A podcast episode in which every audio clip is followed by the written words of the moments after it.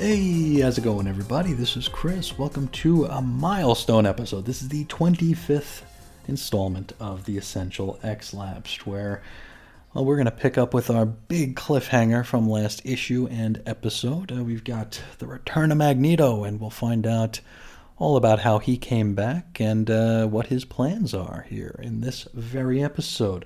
Let's hop right in. This is X-Men number 18, out of March 1966 cover date.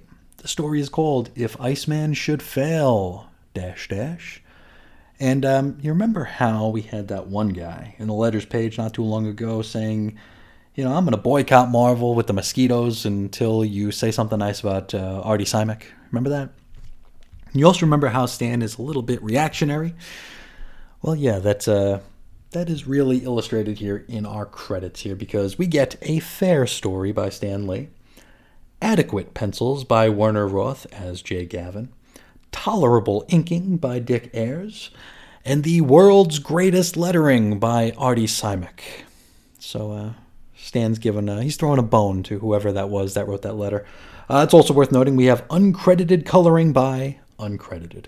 Cover price, 12 cents. Let's hop right in. We open with the X-Men, sans Iceman, plus Professor X, floating away inside that steel gondola attached to the hot air balloon, and they're all kind of knocked out. Down below, Magneto shakes his fists at his foes as they soar to their doom, before turning his attention to the mansion itself.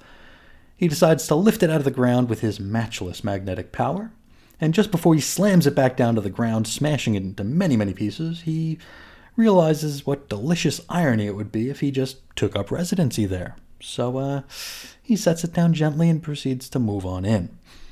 Now Stan offers us a footnote suggesting that we all probably want to know how Mags managed to escape the Stranger, and he promises to fill us in on that ASAP. But first, Magneto's got to foom up the Cerebro machine, and he does so by melting it. Okay. In any event, Magneto is then taken surprise by a ringing at the doorbell, and it's the Worthingtons, Warren II and his wife What's-Her-Face. Now this brings us right up to where we left things off last issue. Now it might be worth noting here that Werner Roth draws him an ugly Magneto. And I mean, of course, mileage may vary on art, but I find him quite unpleasant to look at. Anyway, the Worthingtons are here and they want to see their boy. And so Magneto uses his magnetic mental attraction on them to cause them to get really, really sleepy, and they retire upstairs to a waiting bedroom. Our baddie then dramatically poses, all but certain that everything is going his way, and the only thing left between him and certain victory is taking out Iceman, who, I might remind you, is not only the youngest X-Man at only 16 years old, but also the weakest. So speaking of Bobby, let's head over to the hospital and check in on our boy. Now the doc is about to inject him with that experimental sulfa medication, and is doing so via a laser-induced hypodermic, which is to say a damned gun. He blasts Bobby in the shoulder, which either silences Bobby's delirium, as he's no longer mumbling to himself, or just plain kills him, since he's no longer mumbling to himself. I guess we'll find out soon. Back to the balloon. Professor X struggles, as he's still got that mental wave distorter attached to his dome.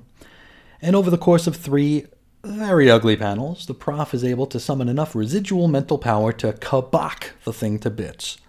He then wakes up Gene and Hank, informing them both that they're not injured. It's like, hey guys, you're not injured, wake up. So that's all it takes. Now Gene's first words are, Magneto's alive, to which Xavier asks her to tell him something he doesn't already know. Charles then tells Gene and Hank to wake Scott and Warren. Why he needed them to do this, I couldn't tell you. It's not like they did anything special. They just shook them both awake. He could have probably done that himself. Gene asks how Magneto could have possibly escaped the awesome Stranger. And Xavier says they'll worry about that a little bit later on, and indeed they will. Back to the mansion. Magneto sets his diabolical plan in motion. He magnetically disassembles Xavier's lab, and then reassembles the bits and bobs in a more usable way for him. You see, what he's planning on doing is scanning the Worthingtons to analyze their mutant-producing body cells. And he'll duplicate them and start his own black market clone farm. And so he proceeds to scan the Richies while creepily leering into the bedroom window. And by bedroom window, I don't mean a window to the outside. It's just a window from the lab into the bedroom. So we could probably guess that this is Jean's room regularly, since we probably have a peeper or two in the mansion. Anyway, it might be worth noting that the Warringtons are sleeping in separate beds, which might make you wonder how they managed to procreate a single mutant, much less an army of dupes. Back to the balloon. The kids are fretting over the rapidly dissipating oxygen in the gondola, and Xavier tells them all to shut up so he can think. He touches his temples and is able to deduce that Magneto has the Worthingtons captured at the mansion. Warren, as you might imagine, is pretty freaked out. And of course, Xavier tells him to shut up so he can think as well. Chuck decides to try to send a psychic call to Iceman, and well, what do you know? It actually does the trick. Bobby wakes up, and equipped with all the information about what's going down, he ice slides all the way back to the mansion. I probably shouldn't even mention that last issue it took Charles and Scott an hour to get home driving at breakneck speed.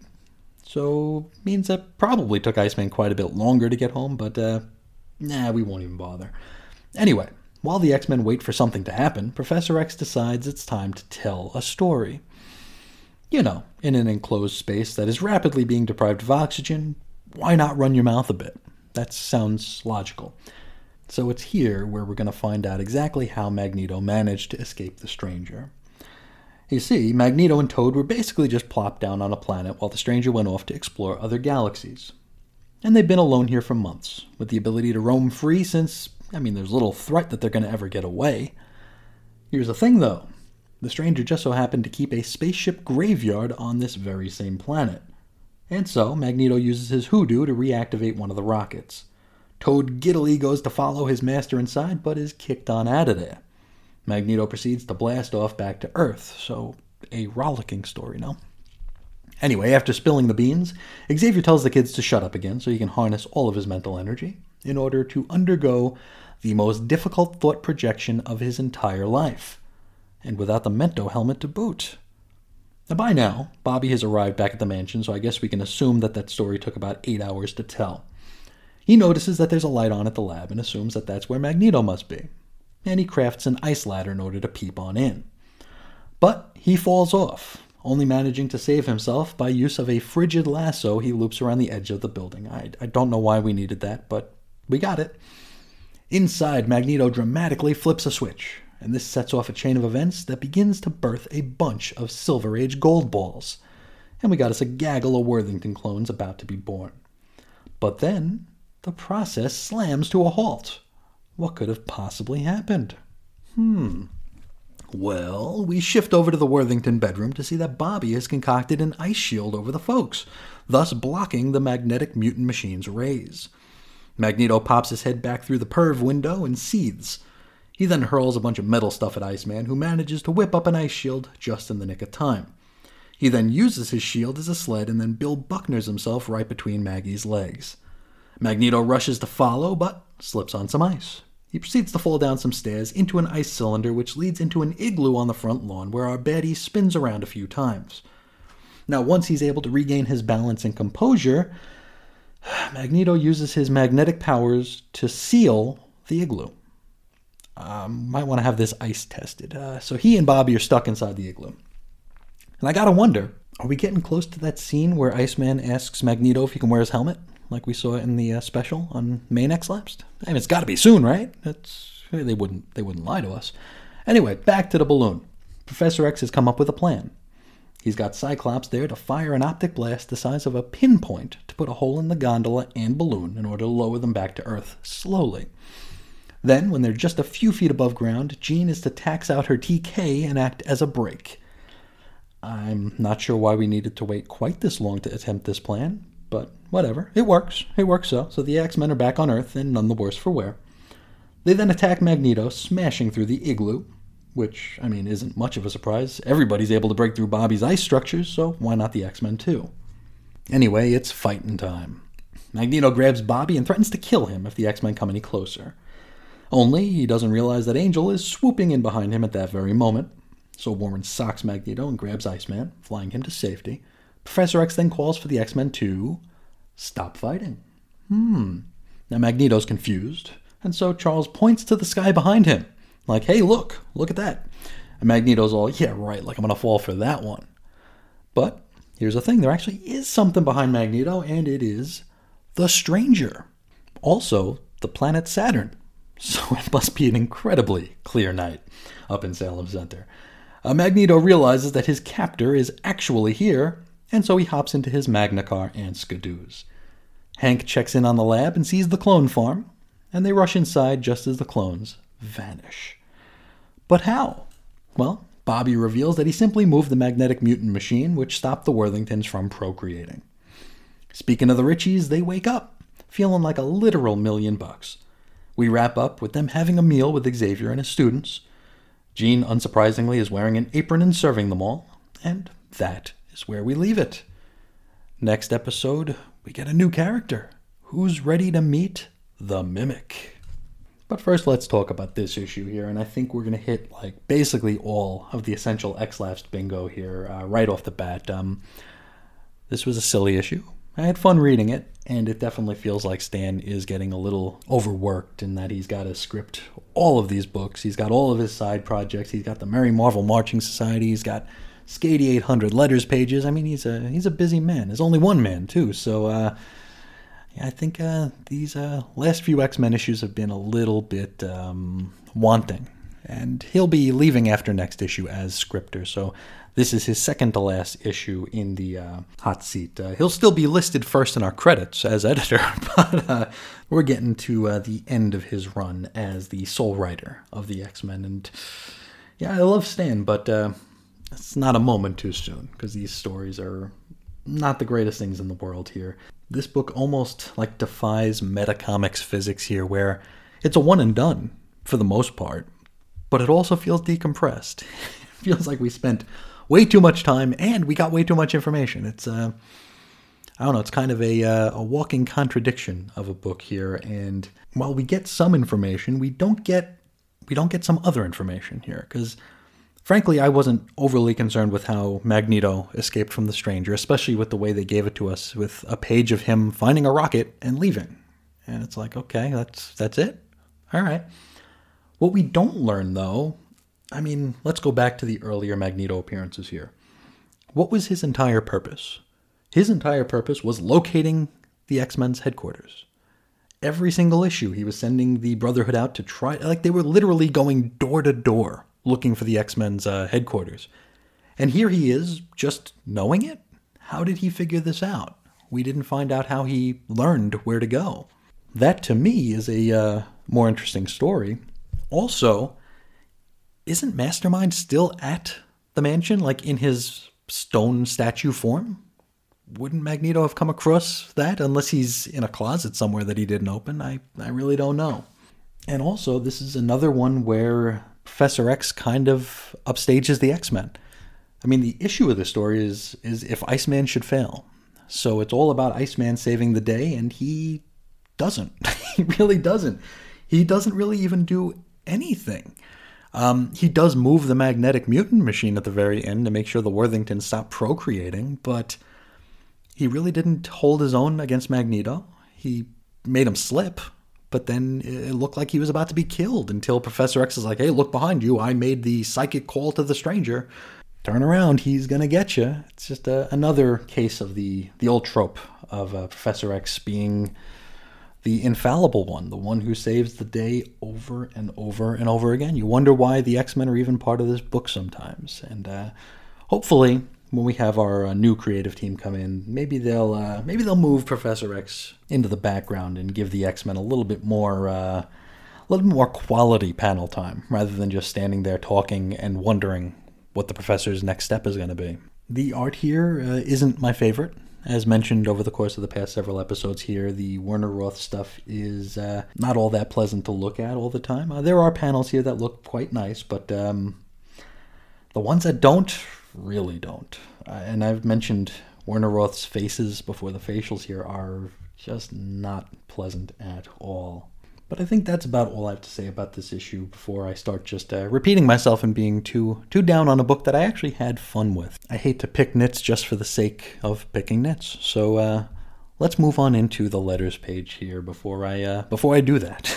Now, let's start with Fred in Texas.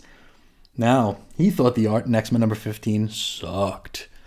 He says that Marvel Girl looked about as feminine as the Hulk, which makes me ask, has Fred seen the way that Jack Kirby draws some women? I mean, we've talked about Zelda. Now, he compares Cyclops to Nick Fury, shouting orders at the Howlers. He thinks Iceman's design blows chunks. He thinks that he shouldn't have eyes while iced up. And he wants Hank to give Jean a spanking. For real. He says that. I want to see Hank give Jean a spanking. A much-deserved spanking. Now, Stan responds that the bullpen actually thinks that the Hulk is prettier than Jean, which is one of those great Stan Lee answers, if ever we heard one. We got Yuta in Tokyo. Now, they fell in love with Marvel while living in Canada and still loves them in Japan. But they don't get many Marvel monthlies in Japan, so for the love of Pete, Stan, could you send more books their way? Now, Yuta even translates the comics for their friends. And Stan offers a no prize for the translating duties, but doesn't offer any help on the international distribution department there. He is only one man, after all, and he's quite a busy one at that. Next up, Glenn in California. Now, he suggests that Marvel made X-Men a monthly just so they'd have more opportunities to fill out letters pages. He then accuses Stan of only reading letters that are sent in on Merry Marvel Marching Society stationery. He then offers Stan a saying for Doctor Strange to use. And it's, by the oranges of Hieronymus Bosch. Okay. Stan suggests that if he were to use By the Oranges of Hieronymus Bosch, that Glenn would probably sue him the second he saw it in print. He then assures all the readers that he reads all the fan mail, no matter what it's written on. And if you're wondering who or what a Hieronymus Bosch is, he was a Dutch painter who was born somewhere around 1450 and passed in 1516. I don't know much about him, but a cursory bit of research doesn't mention much about his use of the color orange, so I don't know. Maybe Glenn knows something I don't. If you're listening, Glenn, let me know. Next up, Robert in Toronto. He wants Cyclops to marry Jean Grey, and he probably doesn't want to wait 30 years for this to happen. Stan kind of hems and haws about the budding romance, citing that, hey, you know what? The X-Men have been pretty busy of late, so maybe somewhere down the line. Steve in New York City. He loved Marvel's collector's item classics, and he loves seeing Professor X get the spotlight in X-Men. Now, Stan is pleased with all the nice letters they've received about MCIC, and personally, for me, I think we've seen enough of Professor X in the spotlight, so I'd like to see him not in the spotlight from this point on, but I guess that will remain to be seen. Tom in Ohio loved X-Men number 14 and is a huge fan of Jay Gavin's art. Now, he says if Angel's wings didn't sprout until he was at military school, then he's not really a mutant. He says he can only be a mutant if he was born with the things that give him his powers. And he dares Stan to try and walk his way out of this one. Well, Stan simply says that Warren was born a mutant. It just took 13 years for the wings to sprout. So I guess we could say challenge accepted by Stan there, and he knocked it out of the park. Now, as a fan of my vintage, this all sounds right, because we were always told that mutant powers would manifest around the time of puberty. So, sounds good to me. Next up, Laura in New York City. Now, she starts off her letter by stating that she is, in fact, a girl. And suddenly, she gets the 1966 approximation of 1,000 new Twitter followers. Now, she reads X-Men, Fantastic Four, and the Avengers, likes the X-Men best of all. She asks Stan why he doesn't act sober, citing that the blurbs on the covers and his responses to letters are, quote, all over the place. And she wonders why Stan makes fun of mutants in the letters pages, which I don't recall seeing, but I'm certainly not about to argue with a girl. Now, Stan replies by calling her a pussycat, and he apologizes for acting so silly. So, another perfect Stan answer. Alan in Missouri. He's been reading Marvel for 1 year and 13 months. 1 year and 13 months? Why not just say 2 years? Okay. Thinks Marvel's the best. Thinks that X-Men 15 was so good it was beyond description, which I guess that's one way of putting it.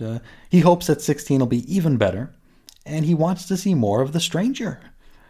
Stan reminds us that we got a panel of the Stranger this time out, and he thanks Alan for saying Marvel's the best, and he wonders who it is putting all those other books on the newsstand racks. So Stan's, you know, he's getting spicy about the competition here, and he will continue to do so over the next several installments. Billy in Massachusetts claims to be a sophisticated Marvel marcher. and he thanks Stan for providing the service of Marvel Comics. Because the stories, they're entertaining, yes, but they also provide us with a moral lesson.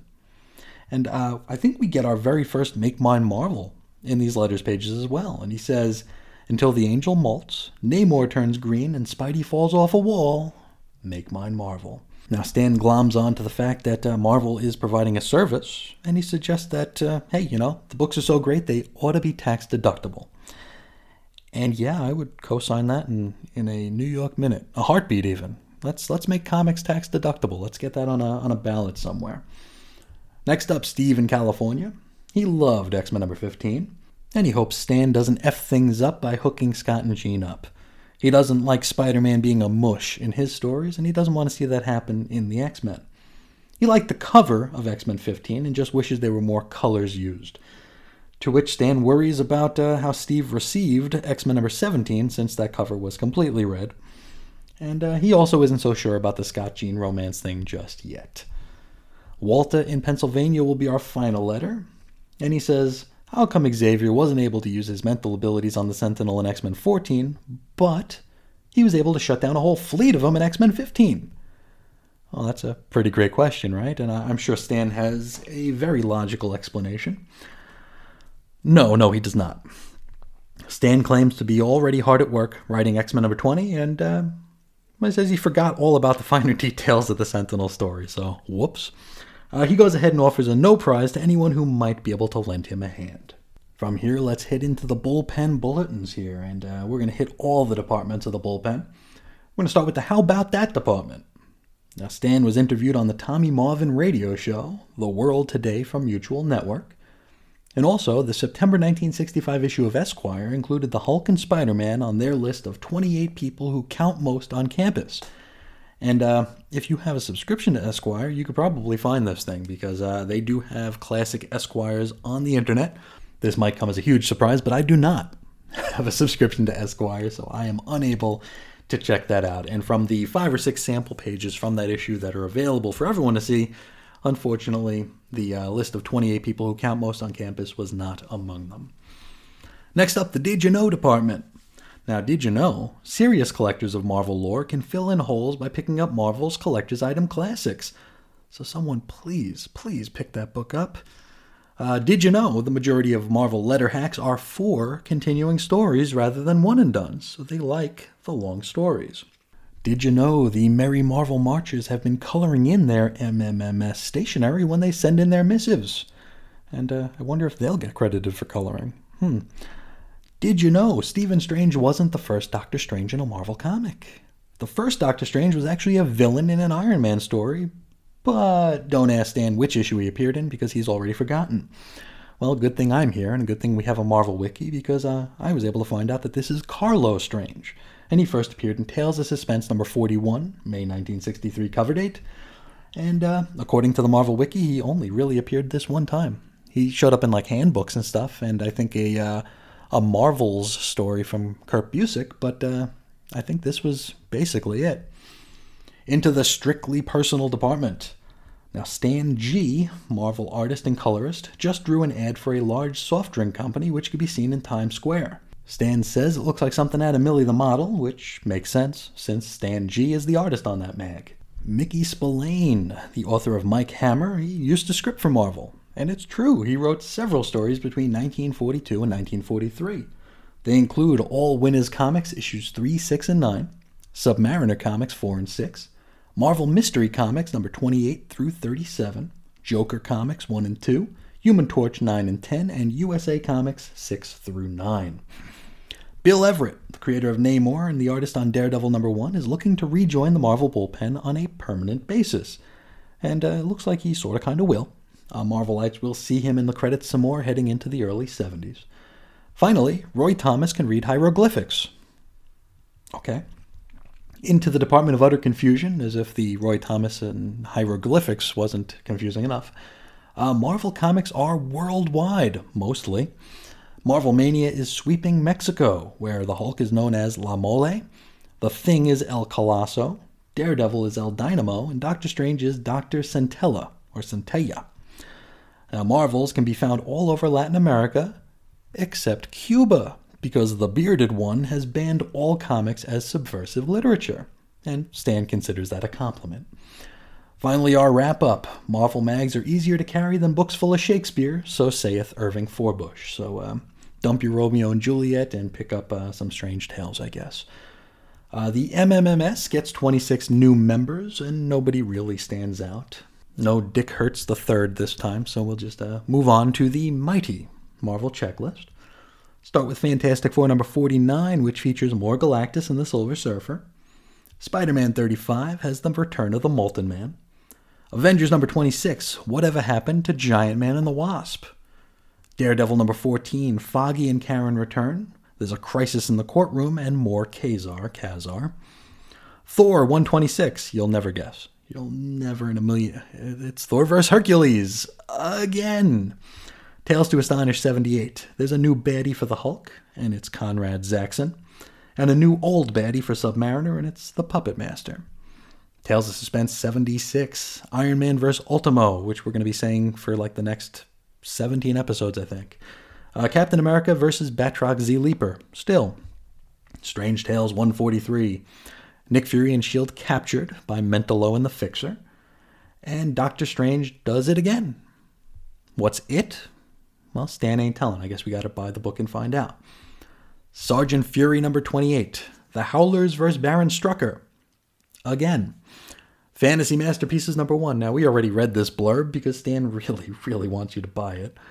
Marvel Collector's Item Classics number 2. We get early Ant-Man, Fantastic Four, and Spider-Man stories unabridged, which I take it to mean that maybe a lot of the reprints are kind of edited for, maybe not for content, but for size, length. I don't know. So I guess getting these all in their original glory is something that fans of the day would be very excited for. But that is our Mighty Marvel checklist. And before we go, we're going to head into the ads here. We're not going to be doing ads every day, but just when something kind of stands out, we do have a few ads here that do.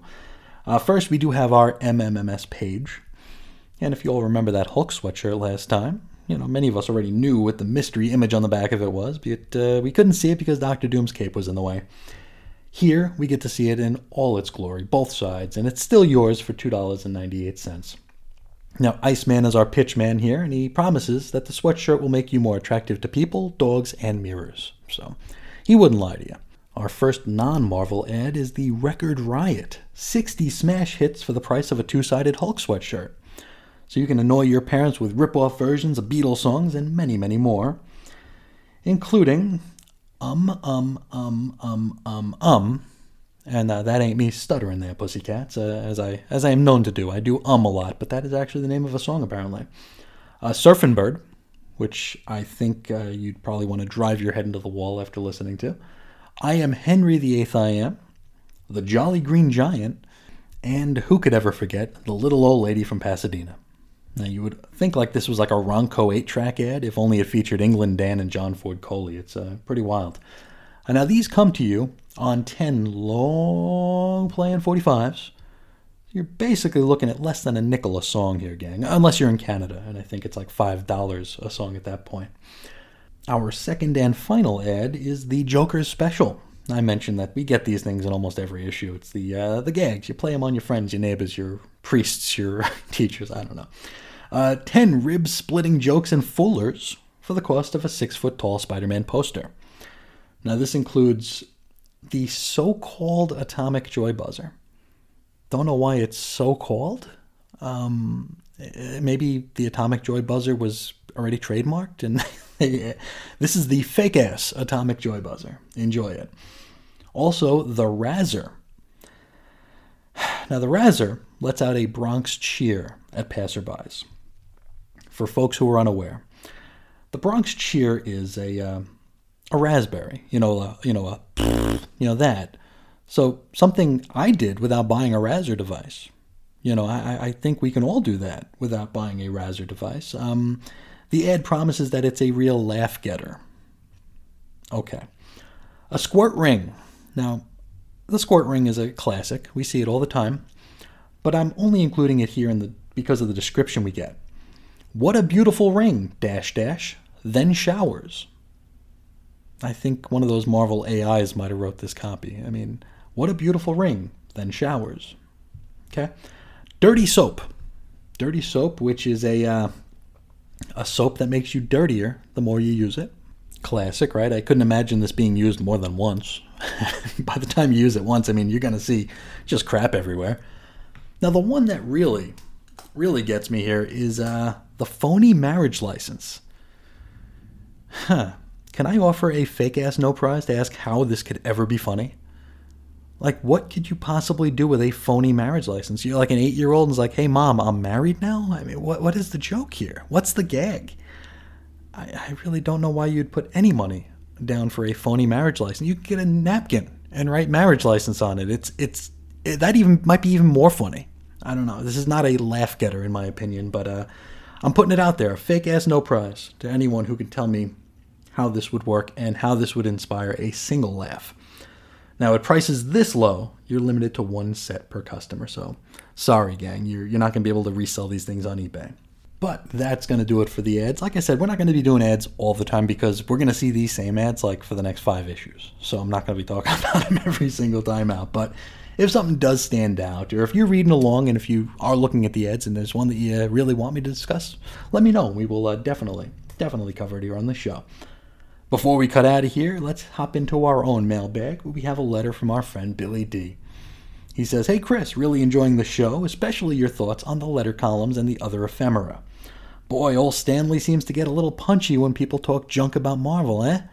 He does seem to take it in stride most of the time, though. I can't wait to hear what's coming up regarding his columns. Cheers. And yes, last time out, I did discuss that Stan will be getting a little spicy. It's going to be some spicy Stan hot takes on Brand Ech and the rest. It's going to be fun. It's going to be fun to cover here because I've never seen this stuff firsthand, you know. I feel like the Stan we know and remember, especially folks of my vintage, you know, he's Uncle Stan. You know, he's a member of the family. He's the fun guy who is always happy, he's always smiling, always has the fun stories. And to see firsthand him kind of just like laying into the books that he feels are inferior, it's a real eye-opener. And he still does it in the Stan way where it's not like... it's not vitriolic, but you can tell there's some heart and passion behind it. And that, you know, I think a lot of revisionist history on Stan has kind of put it out there that Stan never wanted to be in comics. He wanted to be a novelist. He thought the comics were a stepping stone of sorts and would never really admit to being in comics. And there's certainly a measure of truth to that. And we can, I guess, debate how much of that is true and how much of that was taken to heart. But it can't be denied that Stan is very passionate about comics and what he feels is the level of quality and what kind of an art form comics should be here. And when he sees inferior comics occupying and even pushing Marvel off the racks at some places, he's not going to be quiet about it. He won't name names because Stan is a gentleman, but yeah, we're gonna talk a little bit about that in future episodes, and it's gonna be fun. I'm looking forward to sharing that, and I'm also looking forward to hearing what you all think about Stan's thoughts on the mid-'60s industry. It's gonna be a fun conversation. But thank you so much for writing in, Billy, and I'm so happy that you're enjoying the back matter of the Essential X Lapsed. It's probably the funnest part for me because this is stuff that I haven't covered before. This is stuff that I haven't seen or read before. We've read the comics before, but putting ourselves into the gestalt of it and getting ourselves into the actual day and era. It's been a lot of fun. It's been an educational experience, and it's been an absolute blast. And I feel so happy I've been able to share that with folks who may not have ever taken a look at these letters pages or bullpens or just getting to see more of Stan. You know, it's always nice to see Stan in his element here, and it's been a lot of fun. But anyway, that's going to do it for today. If anybody out there would like to reach out and say hello, I would encourage you to do so. You can find me several different places. On Twitter at Ace Comics. You could shoot me an email to weirdcomicshistory@gmail.com. You can call into the X-Labs voicemail hotline at 623-396-JERK. Now, for blog posts and show notes, you can head to chrisisoninfiniteearths.com. You can join us on Facebook. Our little group is 90s X-Men. And for all your Chris and Reggie listening needs... well, you know the place. You're probably there now or thereabouts now. That's chrisandreggie.podbean.com, available on all of your podcast listening applications and devices. But that's going to do it for today. I'd like to thank you all so much for letting me be part of your day today. And until next time, as always, I will talk to you again real soon. See ya.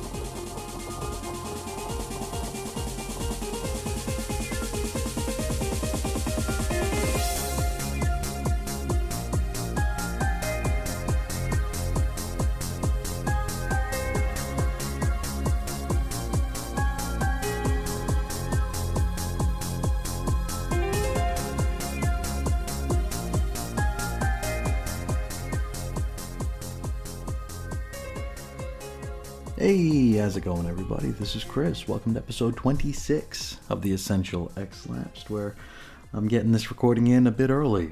Stop me if you heard this one. I've got several hours of fairly invasive dental work to be done a little bit later on today. And so, gotta make sure I get this done before that, because I don't know if I'll be able to speak after that. Not that I speak all that well regularly. But it's probably still a pretty good idea to get it out of the way before I'm, torn open about the mouth, gums, and jaw. It'll also provide me with a little bit of a distraction here. I'm a little nervous, not only because this is going to be rather painful, but I'm a little bit nervous about what they might find once they're in there. It's probably not going to be anything, too terrible, but... you always have that fear in the back of your mind here, and I've got some of that. And while on that subject, I guess a programming note, or a possible programming note, depending on my ability to speak for any length of time after today. I'm not sure what the next episode's going to be. We might call an audible. Me and Mr. Bailey do have an episode of Quester Days in the hopper, so I might play with the schedule a little bit. That's supposed to come out Sunday, but if I'm unable to speak or perform the next episode, I might play with the schedule a little bit, but shouldn't miss a day. Hopefully we won't miss a day, especially this close to 1 year of daily shows here, but I guess we'll play it by ear. And with all that out of the way, let's get into today's book here. Now, this is X-Men number 19, which has an April 1966 cover date. The story's called Lo, Now Shall Appear the Mimic. Written and edited by Stan Lee, this is his swan song. This is his final issue as a scripter of the X-Men. Next issue will bring in Roy Thomas. Pencils, Werner Roth as Jay Gavin. Inks, Dick Ayers. Letters, Artie Simic. Colors, we might actually have a colorist here, because Stan says... everything else is by Irving Forbush. So I'm guessing maybe Irv Forbush is our colorist. If not, it's a good enough guess, I suppose. And this issue had a 12-cent cover price. Now, this one has a fairly iconic cover. I suppose if you're an X-Men fan, you probably would recognize this one. This, of course, has the Mimic on the cover front and center. and he's basically the X-Men's version of the Super Skrull. You know, he's got each of the X-Men's powers and a horrifyingly ugly costume. So there's that as well. Let's get into the issue. Now we open with a danger room training session, and you know, I usually give him a little bit of guff for this, but it's actually been a little while since we've seen one of these, so I guess we'll allow it, or at least it feels like it has been. Anyway, we've got Professor S directing traffic here. Cyclops is overseeing the endeavor. We got the barefoot beast balancing on a beam while brandishing a ball with his bare feet. Iceman hurls his frosty toothpick at a target as though it were a javelin. Angel, he flies around, probably trying to avoid nets, since that's kind of all he does. Marvel Girl reads while TKing a copy of Monsters Unlimited. Would someone please buy Monsters Unlimited already so Stan can stop mentioning it, please? Do me a favor, 60 years in the future. Now, as our danger room scenarios are known to go, things quickly devolve down into horseplay. Angel swoops down, which knocks Bobby's dart off target, and so Bobby chucks a mess of ice flakes into Angel's face, and then the pair face off like they're going to do something about it, until Cyclops blasts Iceman's frosty rod to bits, and the boys decide to settle their tea kettles, at least for now. Off to the side, the bare-handed beast attempts to dazzle her crew by walking on one hand across his trapdoor obstacle. Cyclops warns him against this, but Hank cannot be deterred. Now, he winds up triggering a trap, which hurls, I don't know what it is, maybe it's a sack of dirty laundry, into the air? I don't know. Well, Beast, he catches it with his feet. He kicks it past Angel, knocks the Monsters Unlimited mag out of Jean's telekinetic grip, and then nearly hits Cyclops in the dome. But, thankfully, Scott has his cursed optic blasts to protect him. Now, Professor X watched this whole scene play out, and rather than hand out demerits like Halloween candy, he applauds his students for their work in tandem. He then delivers a special announcement. And, stop me if you've heard this one before. He's going to reward the X-Men with a vacation. I mean, didn't we, just do that? Oh, well. Now, Cyclops, he seems a bit down, because, he has no life outside the X-Men. Bobby and Hank, they rush out to wherever they're going to go, on an ice slide, which Jean declares that she will not clean up after when it melts. Now, that tells you a lot about Jean's role on the team and in the house, doesn't it? That's kind of unfortunate. Angel suggests that he and Scott head out on a double date. And I don't know how this would work, considering there's just one girl here and they both have the hot pants for her. Maybe Scott will invite the professor. But, then that would be even worse for Jean now, wouldn't it? Anyway, let's stop thinking about that scenario immediately. And instead, let's go rejoin Bobby and Hank, who, surprisingly enough, are not headed to the Coffee A Go-Go. Because, you see, it's Zelda's day off from the coffee shop, so young Master Drake has no reason to pop in for a cup. Instead, they're headed to the New York Public Library for a double date of their own.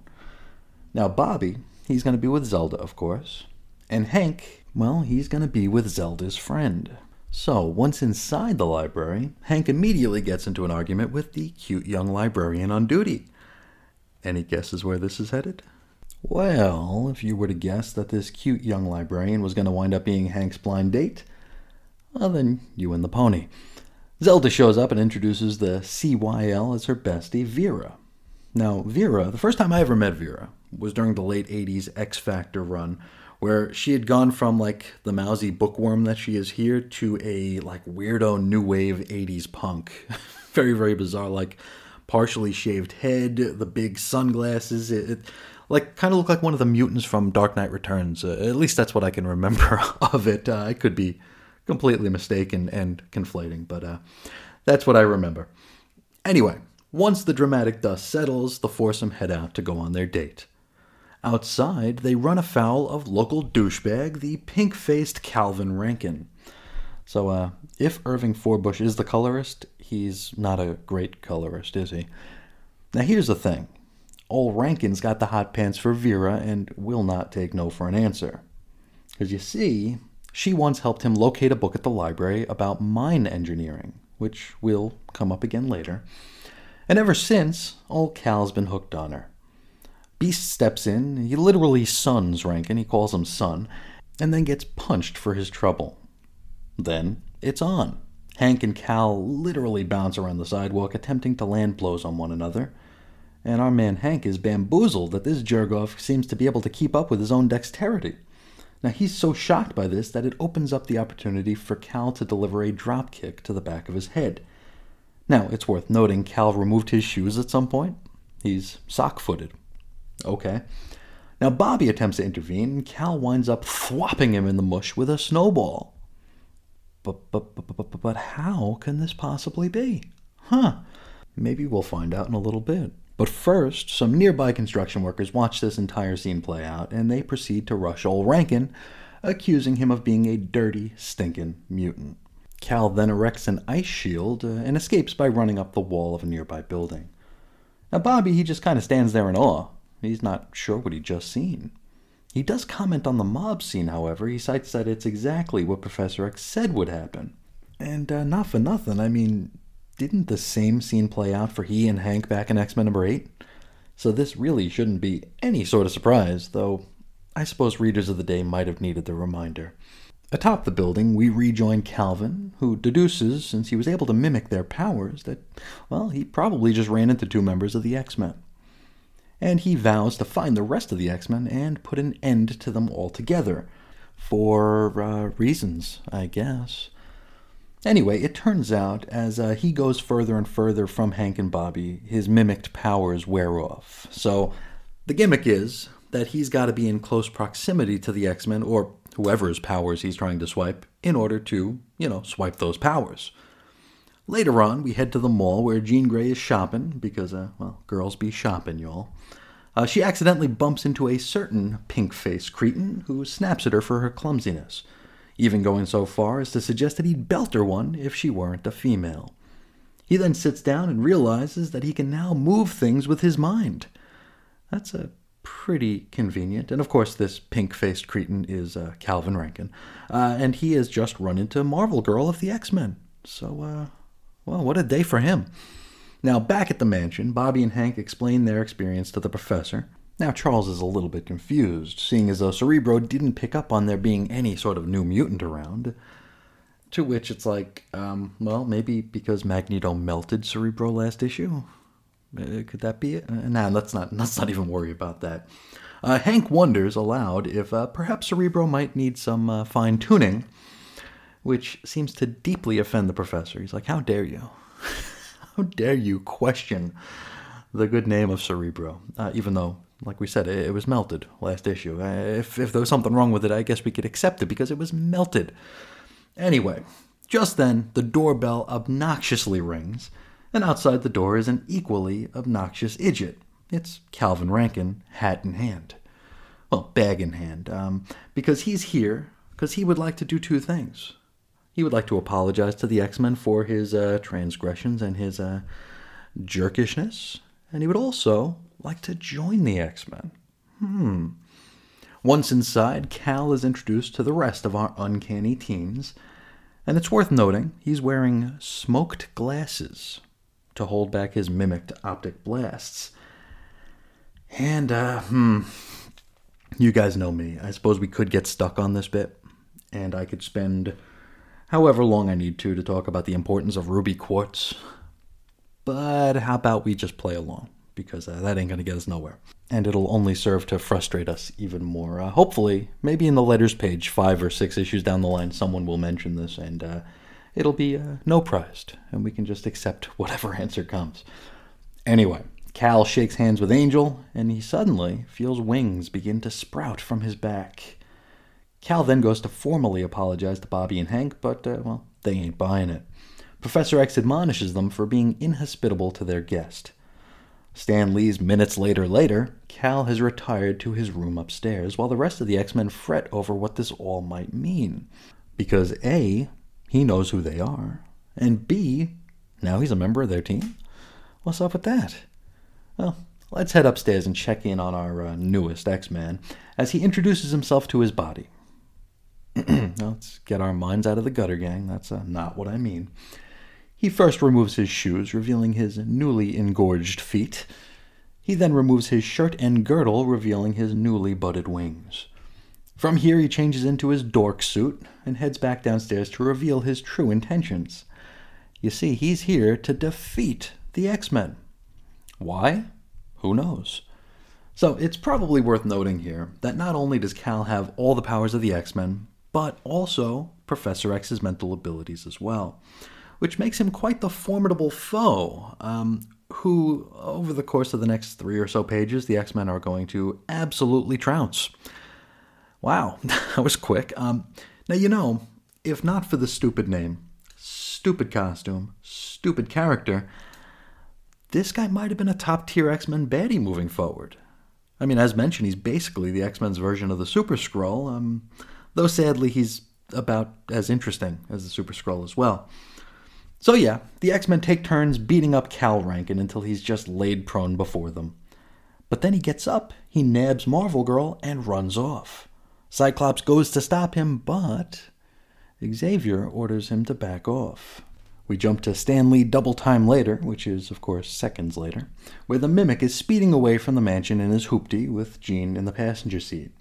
The X-Men follow from above in their X-Copter, which I'd like to remind you all just took off from Professor Xavier's backyard. So, anyway, you know, it would probably be so much more helpful if the X-Men had a member of their team who could fly, right? If only. Anyway, they follow our baddie all the way down to a mine shaft. Remember, he did borrow a book on mine engineering, so it is all coming together. Now, as they enter, Jean notices that Cal's body no longer resembles the Beast's, and also, he no longer has wings. So, what's up with that? So, together they head deep into the mine, all the way to some, fairly mundane-looking living quarters. It looks like a house or an apartment, just deep underground.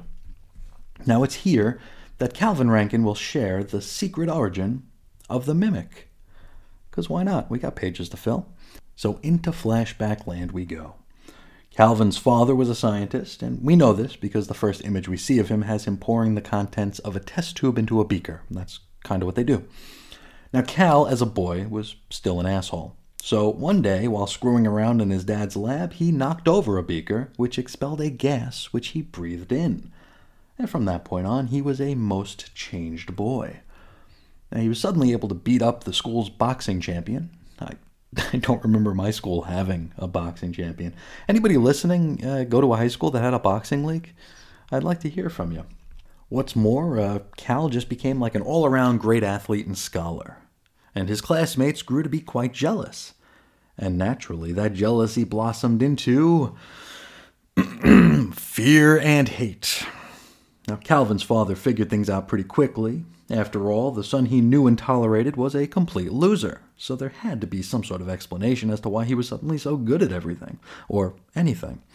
So they moved into this abandoned mine shaft in order to try and study this change.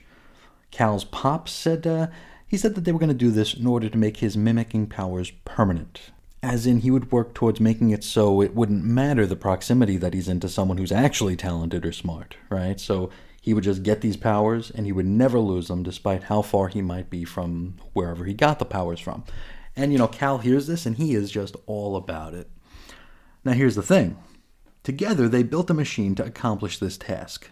But the machine caused such a drain on local power that it made them, well, basically public enemies number 1 and 2. Now, the town would track them down and attack with shotguns. I mean, they find the mine shaft. They see that their power is waning, right? Their electricity's going out. They just don't have any power in this town. And they're able to somehow triangulate the power suck to the Rankin family. So, I don't know. So, yeah, they're there with shotguns. Cal's dad decides to seal off the entrance to the mine in order to keep the unruly mob of armed fear and haters out.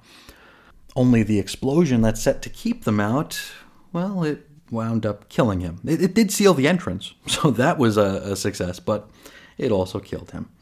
So Cal would go on to do his best Kane Marco impression and spend the next little while digging himself out of the rubble. Once out, it looks like he gave his father a formal funeral, all by his lonesome, and he vows at his father's grave that he would unearth the machine and go on to become the mightiest man in the world. And, that's where the X-Men came into his plan, Jean Grey specifically. Because once the X-Men find the mine, Cal will swipe their powers again and dig out the machine so he can be permanently powered up. And so, moments later, the X-Men approach the mine.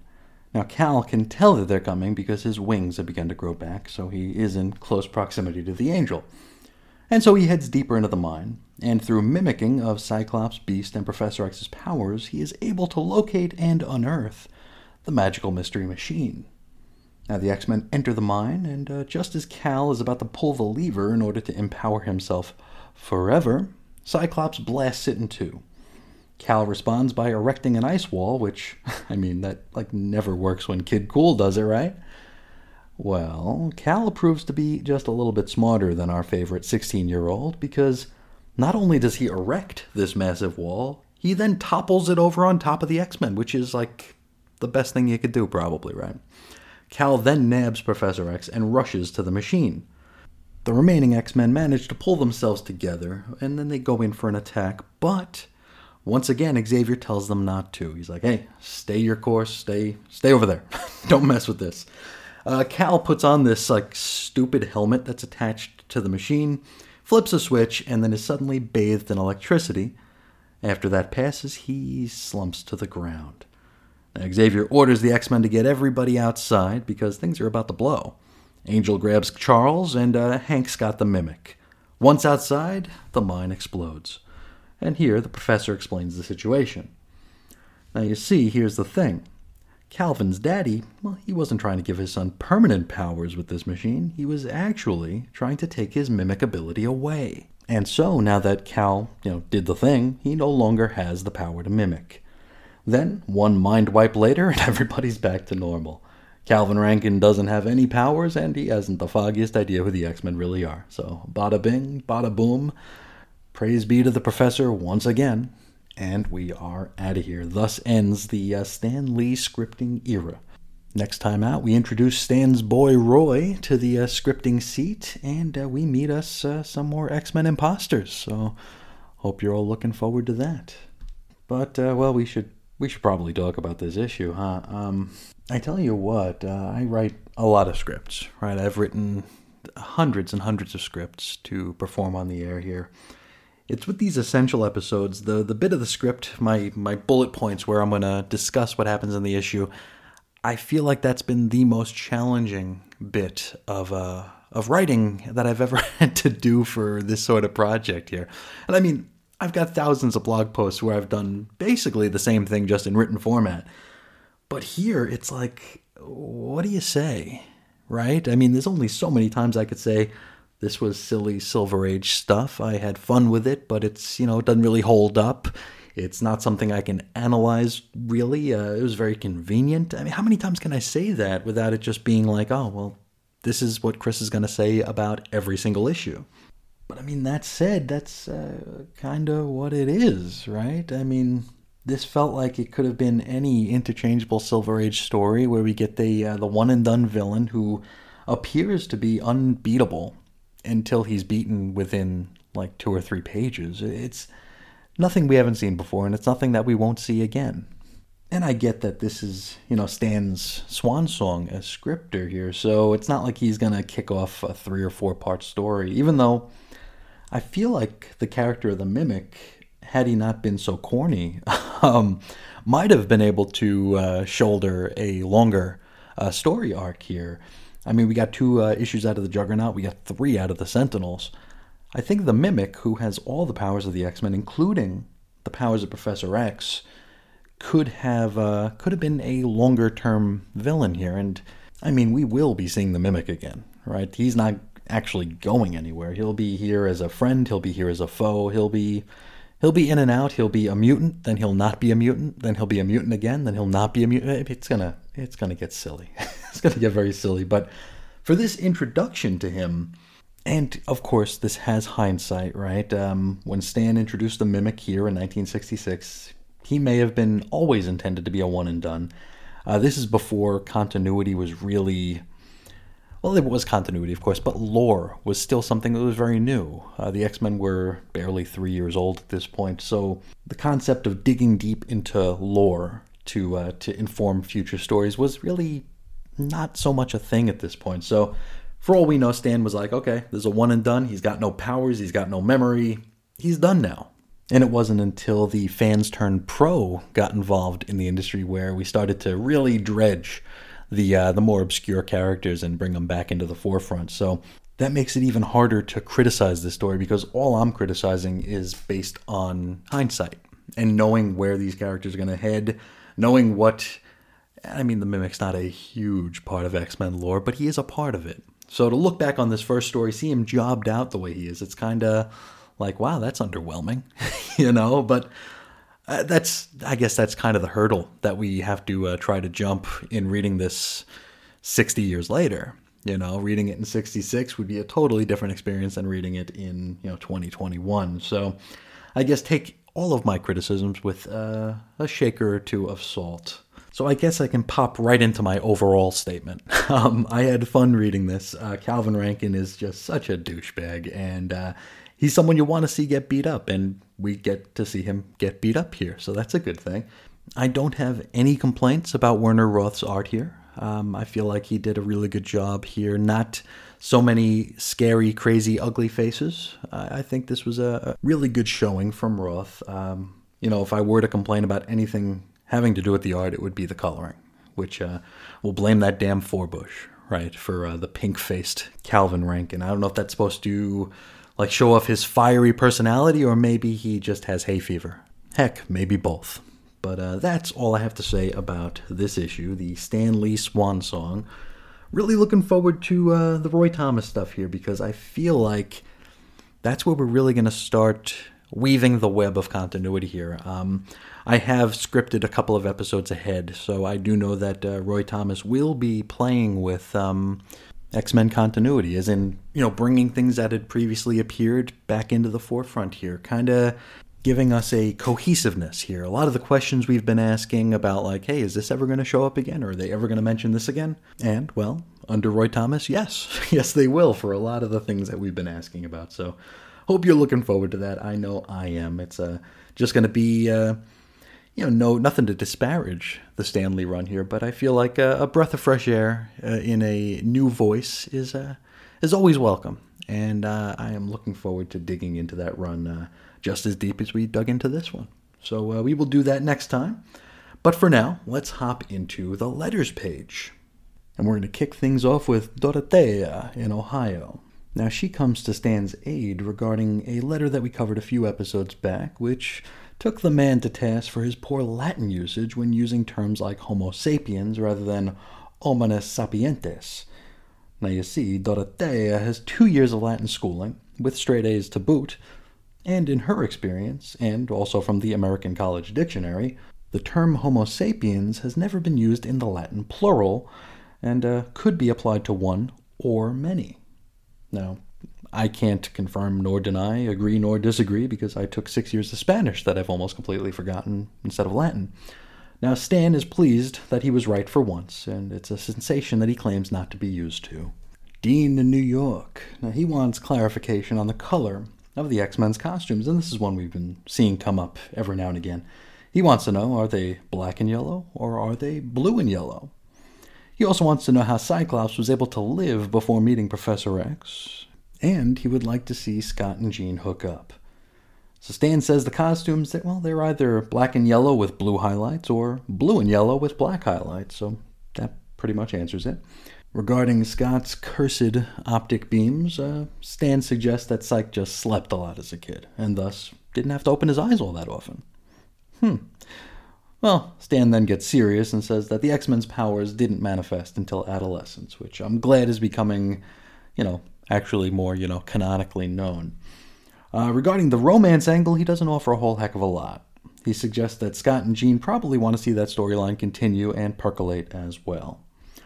Next up, Ken in Colorado. He really dug X-Men number 16, and he says that he liked the uncredited colorist and also the attention to detail in the story. Howard in Illinois. Now, Howard is from Burma, visiting the United States. His mother's uncle is the Secretary General of the United Nations, U Thant. How about that? U Thant was the third ever Secretary General of the UN and served from 1961 to 1971. He was notable as the first non-Scandinavian to fill that role. He even has his own Wikipedia page and everything if you want to know more. Anyway, Howard discovered the Marvel mags during this visit, and he loves the X-Men and Fantastic Four. He plans on getting a subscription when he gets back home. Now, Stan hopes that you Thant read some of the comics, because that would be Marvel's first step toward taking over the world. Next up, Dexter in Mississippi. Loved X-Men number 16. He calls Jay Gavin's work an improvement over Kirby. He's a fan of the new Bullpen Bulletins page, and hey, so are we. He's happy that Marvel are doing reprints with fantasy masterpieces, and he likes that Doctor Doom can keep warm in his new Incredible Hulk sweatshirt. So, wow, this letter started off okay, and then kind of slipped into Marvel AI mode around the halfway point here. It's just this is written by a Marvel robot. Next up, Ricardo in Texas. Now, who's ready for a hot take? Okay, a very not current year hot take, right? Well, he loved the three-part Sentinel saga, so we get that out of the way first. But he thinks that the inclusion of a female on the team ruins everything. He considers Jean to be nothing more than a distraction. Huh, that'll get you taken off Twitter, won't it? Anyway, Stan assures us that Jean is here to stay. Wayne in New York. Now, Wayne is a member of the Rho chapter of Phi Kappa Tau at Rensselaer Polytechnic Institute. Now, he challenges Stan Lee to include the lyrics, "Hey you, get off my cloud," from the Rolling Stones song, "Get Off My Cloud," in an upcoming issue. Now, he thinks it would make sense for Angel, Thor, or Johnny Storm to be the one to belt it out. Well, Stan says, challenge accepted and accomplished, since he published this letter, which has the line in it. He then makes fun of him for writing into the X-Men letters page without having any firm opinions about the X-Men. So, word to the wise, at least mention the book you're writing into. Glenn in Maryland. Now, he loves the, quote, funny jokes in the letters page and suggests that Stan sell and or publish his jokes. Oy, with the Marvel AI here. He also wants to know who gets and reads the mail. Well, Stan says that Flo, his gal Friday, gets the mail and distributes it, which is to say she probably just opens it and hands it all to him since he writes everything anyway. Now, he is giddy at the thought that someone thinks his jokes are funny. George in Minnesota. Now, this is more DeVries evolution talk, but this time he comes to Stan's aid. And I guess the Stans are really coming out of the woodwork here, and I kind of want to kill myself for saying Stans. If I ever do that again, please, someone find me and put me out of my misery. Anyway, the DeVries talk is all well and good, but George mentions that it doesn't take into account mutations from atomic radiation, which is basically the angle we're taking with the X-Men's flavor of mutation. Now, Stan gives it the thumbs up, but says he's not going to comment on any of the DeVries stuff because he doesn't understand none of that anyway. Alan in Jersey. Now, he notes that Marvel mags sell out with the quickness, leaving only brand Ech books to stink up the racks. He says that last time out, there was 0 Marvels left on the newsstand, so he brought a brand Ech book. And he thought it was terrible, lousy even. He says it was old-fashioned, boring, and corny. He says that he saw a brand Ech book steal Stan's line of Nuff Said, which made him want to see the Avengers or Fantastic Four head across the street and destroy the distinguished competition. Well, Stan says, hey, it's not worth the bother sending anybody over there to destroy them because brand Ech is doing a good enough job destroying themselves as it is. So, wow, same as it ever was, right? Now, don't get me wrong, I am a big DC Comics fan. They do have flashes of brilliance, but more often than not, they're doing what they're doing now, which is not all that great. Anyway, Craig in Georgia calls the cover to X-Men number 16 corny. Says that Iceman making like a ladder or a staircase is corny. Speaking of corniness, our man Craig calls Stan out for playing a certain card twice in very close proximity here. This is regarding Iceman being kind of taken aback at being called a man for the first time. We saw Cyclops call Iceman a man. Or Actually, in 2 lines, he called him a boy, and then he called him a man. He's like, quiet, boy, you're a man. It was very, very strange. But turns out that Stan did the same exact thing with the Human Torch right around the same time, so Craig calls him out on it. Craig continues the call-outs by saying the moral to X-Men number 16 was similar to that of Spider-Man number 20. And, Stan doesn't really have much to say. At least not on the letters page, but if we flip over to the bullpen bulletins page, Stan's got a whole lot to say, so let's go ahead and do that now. We're going to start with the How About That department, where we find out that people love Marvel Collector's Item Classics, and Stan suggests that, hey, if this keeps up, it could go monthly. Next, in the Did You Know department, the National Observer did a write-up on comics in its October 11th, 1965 edition. It refers specifically to the Merry Marvel Marching Society as a sophisticated book club with chapters at such esteemed schools as Harvard, Yale, and Princeton. Also, did you know that Marvel Comics is currently selling 33 million comics a year? That's a lot of books. Finally, did you know top radio DJs are chatting up their love of Marvel on the air? And this will be something we'll be talking about more as we move forward here. A lot of radio DJs are getting in on the MMMS. Into the strictly personal department. Jack Kirby handed the Captain America pencils to John Romita. Bill Everett returns to Marvel in Tales to Astonish. Don Heck really likes his car. Stan Lee took his first weekend off in forever as he and his lovely blonde wife took a trip to Toronto. Now, Stan did take some time to belt out a few scripts on the train ride across the border. Irving Forbush, Man or Myth? Stan promises to tell soon enough. Maybe. Department of Utter Confusion. The 1965 Marvel annuals are just barely behind us, and it's already time to start planning for the 1966s. And Stan's got so many Marvel projects going, he can't even keep them straight. Finally, into the wrap-up, Stan welcomes all newcomers to the comics fandom and tells them to face front. The Merry Marvel Marching Society welcomes 26 new members, and our mighty Marvel checklist is as follows. Fantastic Four number 50 features more Silver Surfer, as well as Johnny's first day at college. Spider-Man number 36, Enter the Looter. Avengers number 27 promises that surprising things are going to happen. So, I don't know. Daredevil number 15, The Ox of the Enforcers is back. Thor 127, Odin needs help. Whose help? Probably Thor's. Strange 144, The Druid versus Shield, and Doctor Strange goes somewhere nobody's ever gone before. Suspense number 77, Iron Man vs. Ultimo, still, and A Girl from Captain America's Past.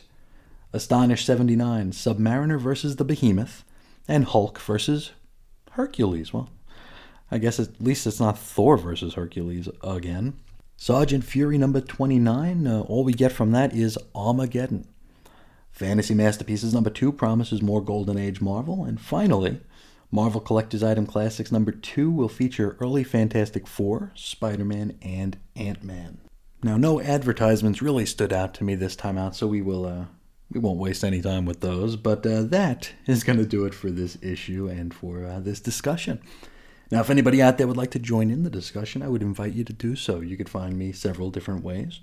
You can find me on Twitter at Ace Comics. You can shoot me an email over to weirdcomicshistory@gmail.com, or you can call into the X-Lapsed voicemail hotline at 623-396-JERK.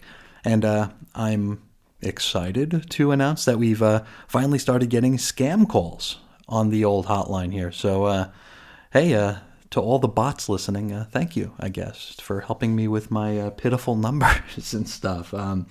Let's see, what else? For blog posts and show notes, you can head to chrisisoninfiniteearths.com. You can join us on Facebook at 90s X-Men, or you can go to chrisandreggie.podbean.com for the entire archives. And if you're feeling generous, hey, maybe share that link. You know, maybe tell people where they could find something that they might like. It'd really help the show, and personally, it would really help me, especially as we rapidly approach the 1 year of daily podcasts and the 1 year anniversary of X-Labs itself. But with all that said, I would like to thank you all so much for listening. It really does mean so much to me. And until next time, as always, I will talk to you again real soon. See ya.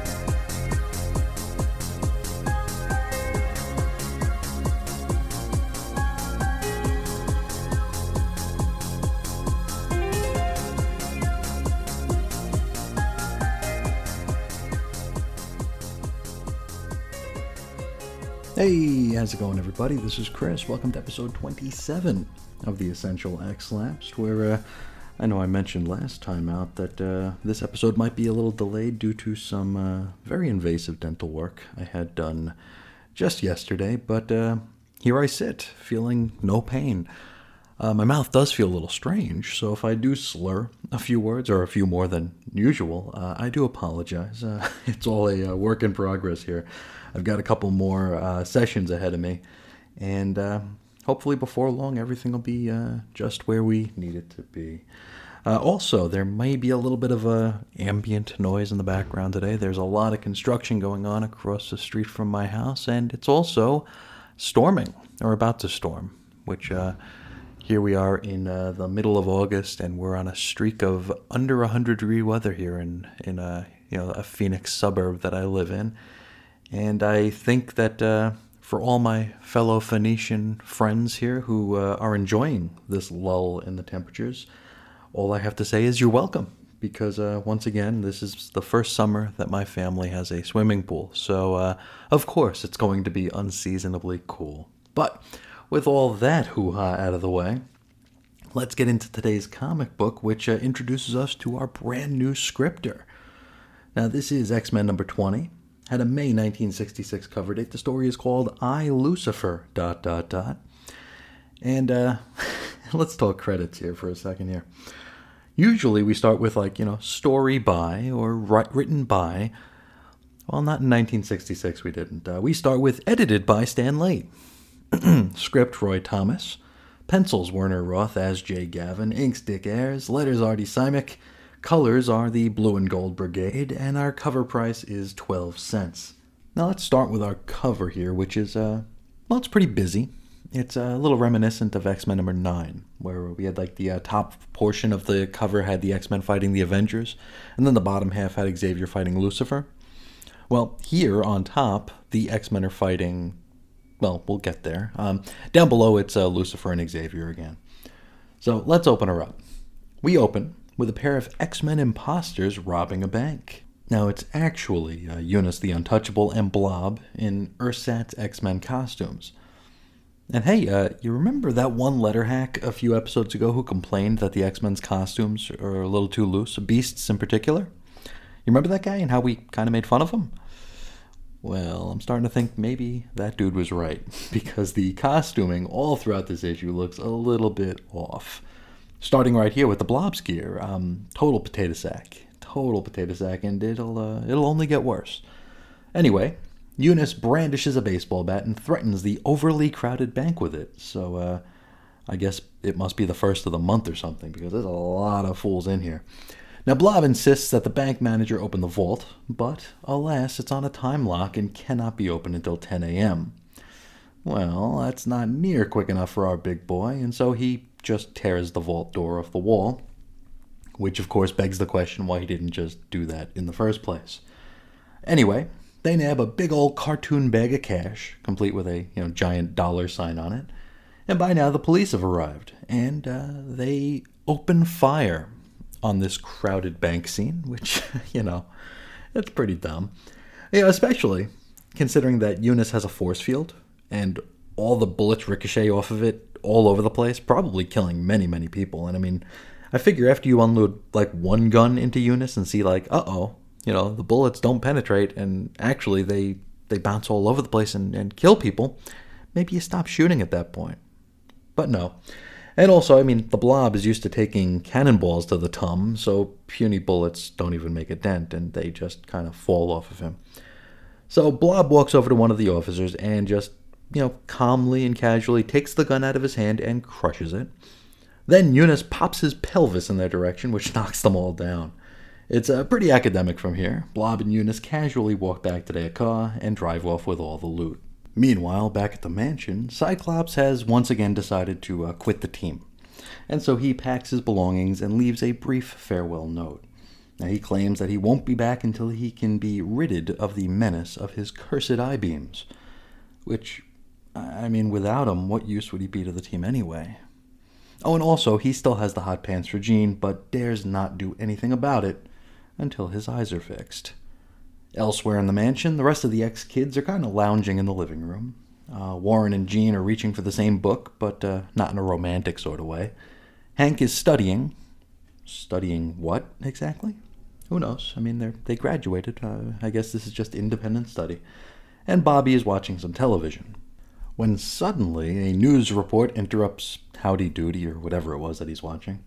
The reporter reports that the X-Men have robbed a bank. Now, Hank suggests that they make haste and inform the professor, but Charles, who is in the midst of building an all-new, all-different Cerebro, already knows, because he knows everything, you see. Also, Stan offers us an editor's note, which tells us that Cerebro has been down since issue 18, after Magneto done melted it. But in issue 19, Xavier mentioned that Cerebro didn't pick up on the menace of the Mimic, and was quite annoyed when Hank mentioned that Cerebro might have made a mistake. Oh well. In any event, the all-new Cerebro pulls up the image of these new bank-robbing X-Men, and, it's pretty clear that it's the Blob and Unus the Untouchable. Now, Hank is frothing mad that Unus is back to the evil antics, as he promised to go on the straight and narrow after he zapped and rezapped him back in issue number 8. Now, Hank also mentions that they still have that ray gun that he used on Unus back then. So, hey, it does get mentioned again, and already the era of the fan-turned-pro is starting to bear fruit for us, isn't it? So, Xavier warns that the Beast's ray gun might just be obsolete at this point, which seems to me to be a little bit catty, so he's definitely still stinging from Beast second-guessing the melted Cerebro last issue. Now at this point, Bobby runs in with the news that Cyclops has quit the team. Xavier's not surprised, I mean, considering he knows everything. He tells the gang that they can't worry about Scott right now, and then demands silence while he massages his temples to try to figure out who might be behind the Blob and Eunice's antics, because clearly Eunice and Dukes are far too stupid to figure anything out on their own. And as Xavier rubs his temples, many names go through his mind.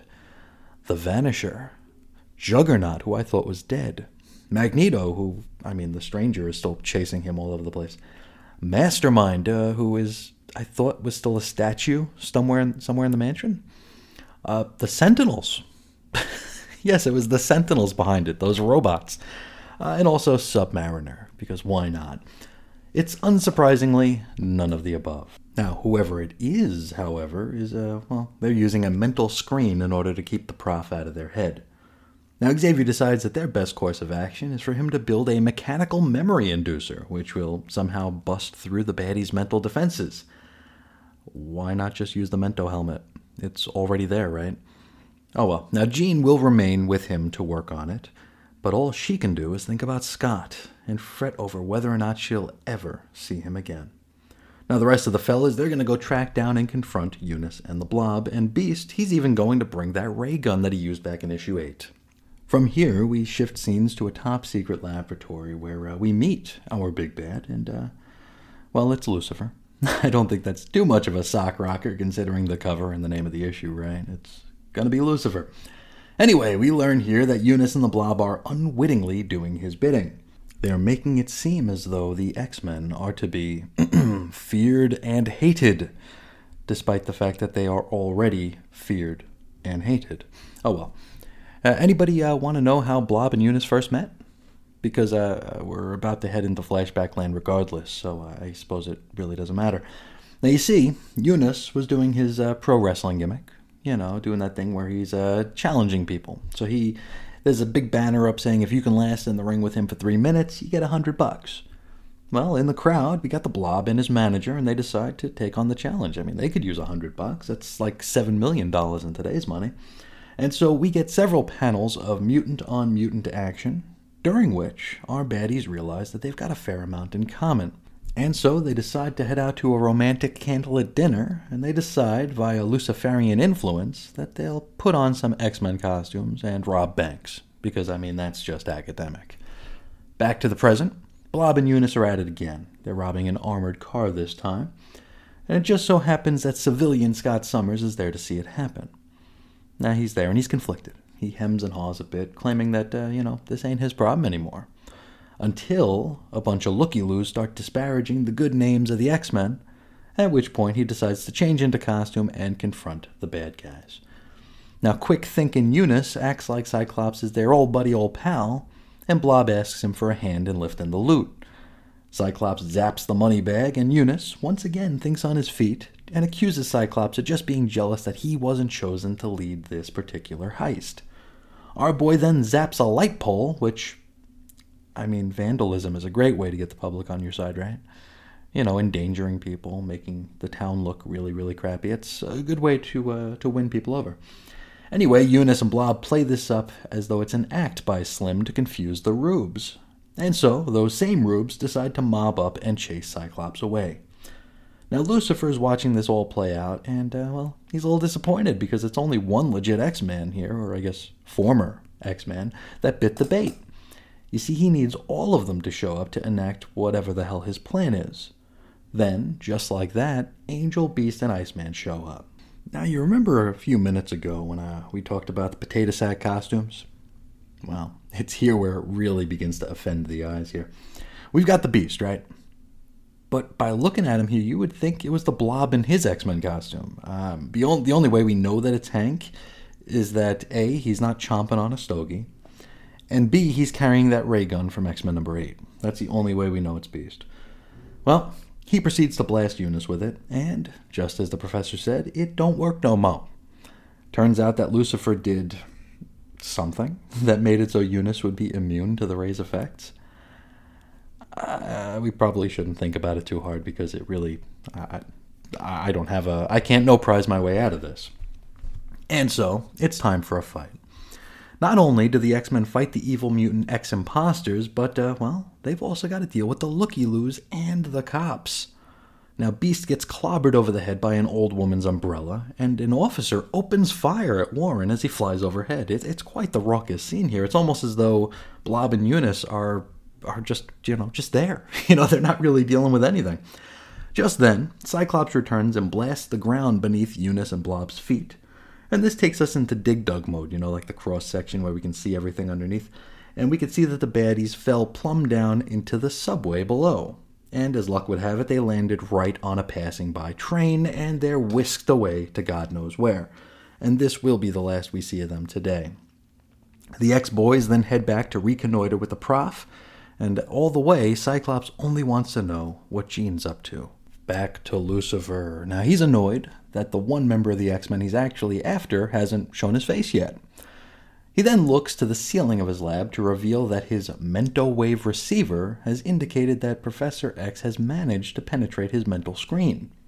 And so, from the southwestern mesa that his lab is hidden under, he raises a goofy-looking and uncircumcised cannon. Now, this blasts all the way across the continent, and with pinpoint precision, well, it, levels the professor in his dome, rendering him completely paralyzed. So he can't move his head, he can't think really well, he's just kind of stuck within himself. Now Jean sees him seize up and she freaks out, so she gets up close, listens to his chest to make sure that the professor's heart is still beating, which I'm sure gives Charlie quite the thrill. Now, he psychically advises her to use his mental wave amplifier so that they can telepathically communicate. He's, you know, he's like at a whisper, a telepathic whisper here, so she needs this extra device in order to amp up the sound here. Now, it's here that the professor decides it's time to inform Jean that Lucifer is their big bad. And also, while they have a few minutes, he decides that he's going to share the secret origin of his first meeting with Lucifer and also how he lost the use of his legs. So, back into flashback land we go. We go back to Xavier's journey across Tibet, where he became fascinated with a mysterious walled city. Now, he attempts to enter this walled city, but the guards inform him that outsiders are forbidden. So, Xavier mentally coaxes them to gain access. But, while he does so, he notes that their minds are currently being dominated by yet another.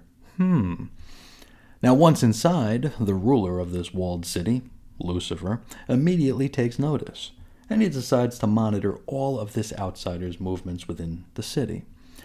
Xavier chats up many of the locals, who seem far friendlier than you might imagine a walled-in society to be. Charles asks for an audience with the leader of the place, but is told that would be impossible. You see, not even the walled-in citizens are allowed to lay eyes on him. Xavier is later escorted to the ruler's castle and has a telepathic look inside, revealing that this guy's got all sorts of alien technology stored within. Now, this tech allows the tyrant to control the minds of several movers and shakers of the city, which keeps everyone else compliant and in line. And so, Xavier finds himself falling in with some subversives, with whom he's able to foment a little bit of a rebellion. Now they meet up, and Xavier attempts to pitch them on a full-blown insurrection. The locals aren't quite sure, until, during their powwow, an attempt is made on their lives. A chandelier is cut and nearly crushes the lot of them as it crashes down to the table.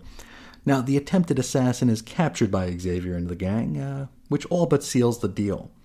The rebel uprising will storm the tyrant's castle and take back their city for the people. Naturally, the castle is booby-trapped to the hilt. So also naturally, Xavier is able to sidestep all of the traps because Xavier is very, very cool. Deep inside the castle, we see Lucifer making contact with the Supreme One via a gigantic monitor. Now, the Supreme One looks a lot like Lucifer, only with a green onion helmet instead of Lucy's own purple onion helmet. Turns out that Lucifer is an alien, and he works under an even more powerful alien in the Supreme One. I guess Lucifer is like Agent One or something like that. Xavier catches this communique and confronts Lucifer. Lucifer responds by dropping a tremendous brick on Charles's back, which is how he lost the use of his legs. Lucifer then escapes through a portal or something like that. Back in the present, Xavier wraps up his story, and he claims that the Lucifer incident was one of the main reasons that he decided to found the X-Men in the first place. Let's hop back to Lucifer. Now, he reveals to us that his mental influence has managed to take over much of the world at this point, or I guess it could potentially. And so he calls in to the Supreme One to give the thumbs up on sending in Dominus. Who or what is that? Well, we'll find out next time, and prepare to be whelmed. Back to the school, the X-Boys return, and they find Xavier in his catatonic state. Beast is immediately put to work crafting a helmet to protect the prof from Lucifer's mento cannon thingy. And so, 2 panels later, Xavier is fitted with a bubble helmet, which returns him to normal-ish. Now, he informs the team that they're headed to the southwest, and Jean is just happy that she could take the geek helmet off here. She's still wearing that amplifier deal. And Scott tells her to shut up, which she will pout about 1 panel later, wondering why he was so short with her. But who knows? We wrap up with the gang packing as though they were leaving on a 6-month vacation, and then loading into their brand new X-Plane, which literally takes off from Charles Xavier's garage, because, Charles Xavier and the X-Men have no association. Remember that. And we are out of here. Next episode, for better or for worse, Dominus. So, what do we think about Roy Thomas's first issue on X-Men? Well, I don't know what I was expecting. I don't know if I was expecting like a huge tonal shift here. It's been a long, long time since I've read these. I feel like most of my X-Men rereads have kind of petered out somewhere within the first 10 to 15 issues. So the books we're reading right now and will be continuing to read for the next little while are wholly unfamiliar to me. I've of course read them maybe once, maybe twice, but these aren't the ones that I come back to over and over again when I try to rediscover some of the classic X-Men stories here, which, I mean, that's no indictment on Roy or the stories. It's just the way I do things. It's probably why, like, I've probably played through the first disc of Final Fantasy VII like 100 times and really didn't go much further than that. So it's one of those things that you just do every once in a while. You start off and you're all excited, and then it kind of just wears off, and then you're distracted by any number of other things here. So this is like the first time I'm reading this in a very, very long time, and well, it didn't feel all that different from the Stan stuff, other than the fact that it feels like Roy is making a real effort to include bits and pieces of continuity here. I would figure if there were a Usenet or a social media back in 1965, 1966, the little X-Men corner of it would be like, hey, anybody remember Beast's ray gun that messed with Unus's powers? I wonder what's going on with that. I wonder if that's still around. And here we are in Roy's very first issue mentioning something that happened, 12 issues ago. It's, I mean, there are a couple of different ways we can look at it, right? It's a good thing and it's a bad thing in a way. It's good in that, all of us very anal fans be like, oh, we're getting a mention of this again. That's great. We're not forgetting where we came from. Things will be consistent. But then I suppose an argument could be made that it makes the books a little bit less accessible to a new reader here where, and I mean, this is a very silly example because it's a gun. It's just a ray gun that they basically explained everything it did. But it's kind of an indictment on the direction that the comics industry will eventually get to the point where just a decade and a half later, people will be complaining that books like the X-Men that turn into families of books are just impenetrable, like just so labyrinthine in its lore that a new reader could never hope to figure it all out unless they really, really put in the effort. And even if they do, they might not find that the destination was worth the journey to get there. And again, yes, this was just a ray gun. So I'm definitely thinking about this way too hard, and we've got so much hindsight. It's easy to see that this is just like tipping the first domino in the self-referential nature of American comics going forward. I think it's the John Byrne forums where he really kind of regards this era, the fans turn pro era, as when everything started to kind of meld into the comic book world that we know and many of us love, many of us tolerate, and some of us despise. I tell you one thing, I am definitely looking forward to reading some of the upcoming letters pages to see how folks glom onto this. And like I said, I haven't read these things in a while, so I'm not sure if it's going to get even more like this, where Roy's just going to be peppering in bits and pieces of lore in every issue, or if this is just a, hey, you know what, I had a question about this ray gun, so hey, let's answer that question in this issue. But we're definitely far too young in the Roy Thomas run. This is only the first 20 pages of his run, so I'm not going to say much more about it here. I'm sure we'll be talking much more about it in coming episodes here.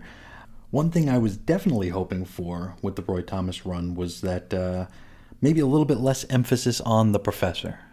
And it doesn't look like it's going to be that way, at least not at the offset. I'm pretty sure later on there will be kind of a curveball thrown at us, and we'll get there when we get there. But even that will come back around to being a very...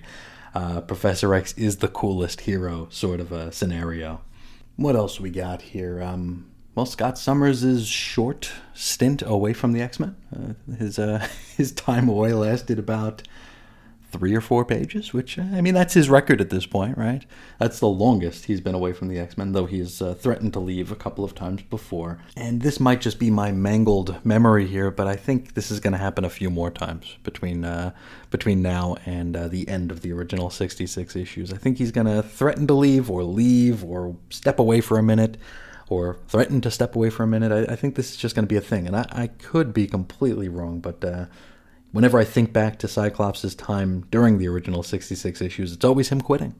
It's always him lamenting the fact that he has the curse of the optic blast and threatening to quit, and finally tracking down a doctor who can help him control his powers or just do away with them, completely. We've got the return of some bad guys here, Blob and Unus. Can't say that I was missing them all that much. So, I mean, they're as good as any. I don't really remember why Lucifer... needed them to do what he did. I also don't know why he wanted to get the X-Men. I really don't remember any of that. It doesn't seem like it was well thought out, because I don't know that it'll actually matter at the end of the day. But I suppose we'll get there when we get there. Overall, I mean, this is an important issue, as it's the first Roy Thomas issue. We still have Stan getting top billing, which is, understandable, since Stan is the recognizable name to the fan of the day, and they might not feel comfortable reading something without Stan's name in the front and center. So we'll accept that, I suppose. As for Werner Roth's work here, nothing stood out to me as being particularly good or bad. So that's a good thing, I think. It was just kind of there. I was able to enjoy it for what it was, and nothing really stood out as being like, ooh, you know, that's a weird face. So that's a win. That's a win. But I think that's all I have to say about it, mostly because my mouth is getting very, very tired. So I'm just going to reel this portion of the program in so we can hop into the back matter. And we will start with the letters page. Now we're going to start with Peter in Ontario. Now he claims that he did not heed Stan's advice on the cover of X-Men number 17. Now if you remember, there was a little blurb on that cover that said, "Do not reveal the ending to anyone." Well, Pete, he told a little old lady what the reveal was, and of course that reveal was the return of Magneto. And he says no longer did he say this than he was arrested and beaten. Now, he only got out of jail by promising to buy the officers the next issue of X-Men. So I guess that tells you that bribery will get you everywhere in Canada. Next up, we got Jerry in Indiana. Now, Jerry feels that the art has improved since the X-Men went monthly, which is to say since Jack Kirby stopped drawing it. Now, he loved issue 16, considers Cyclops his favorite, and he says that he loves the, quote, trinket stuff. Trinket stuff. Now, Stan replies by asking other readers if they have the foggiest friggin' idea what trinket stuff Jerry's going on about. So, maybe in the upcoming issues we'll find out what the trinket stuff is. If anybody knows, as soon as I finish designing the fake-ass no prize, I'll send you one. Next, Dick in California. Now, he likes the new corner box that appeared on X-Men number 17's cover. He refers to Magneto as Lodestone Lips, which makes me think of Magneto's mouth hanging around Skywise's neck over in ElfQuest. He's looking forward to seeing Iceman save the day, which, well, about that, Dick, how would you like Xavier saving the day again instead? Because that's what's going to happen. He says that he'd love to be a comics creator one day, and he says that Marvel are the most casual comics out there. They can speak to the adult reader honestly and not talk down to them. To which Stan says, thank you. Guy in California. And hey, we've already heard from Guy in California. He basically has the same letter he wrote last time, wherein he spends several paragraphs to explain why his only thought about the X-Men is, wow. He says the Magneto reveal at the end of X-Men number 17 was the single biggest thrill he'd ever received from a comic book. And well, in fairness, we are several years away from Cherry Pop-Tarts, so what are you going to do? He says the X-Men are the best because they have the best villains. Dean in Georgia. Now, he suggests that X-Men is the best Marvel comic since Amazing Adult Fantasy. He's happy Magneto's back, but doesn't want to see him in every single issue. He wants him back like every fifth or so issue. He thinks that'd be grand. And he wants to see him fight the Avengers as well. Now, while he's happy Magneto's back, he does not want to ever see the Toad again because he acts like a pig. Now, he wants more of the Scott and Jean romance, and he wants Angel to find a girlfriend that isn't Jean. Now, he thought that the Angel pinup in issue number 17 was the best pinup he'd ever seen, which tells me it was probably the only pinup that Dean in Georgia has ever seen because it was not great. Next up, FR in England. Now, he thought American comics were drivel until sampling X-Men and Sergeant Fury, and he said that they were quite entertaining. Now, Stan writes back to thank him for finding their drivel to be entertaining. So, really good Stan answer. Nick in New York. Now, he loves that Magneto's back, though he mentions that it wasn't too much of a surprise with all that lead-up, and he wonders why Iceman didn't revert to his non-iced form while unconscious. Now, Stan comments about Iceman by stating that he's going to try to wriggle out of answering that question for now. So I'm guessing that that's a definite no-prize bait. Next up, Frank in Brooklyn. He joined the MMMS, and he has regular dinners with Irving Forbush, but, well, he's got some complaints about Marvel here. He thinks the Marvel printing process sucks. He wants Marvel to stop playing musical chairs with its art teams.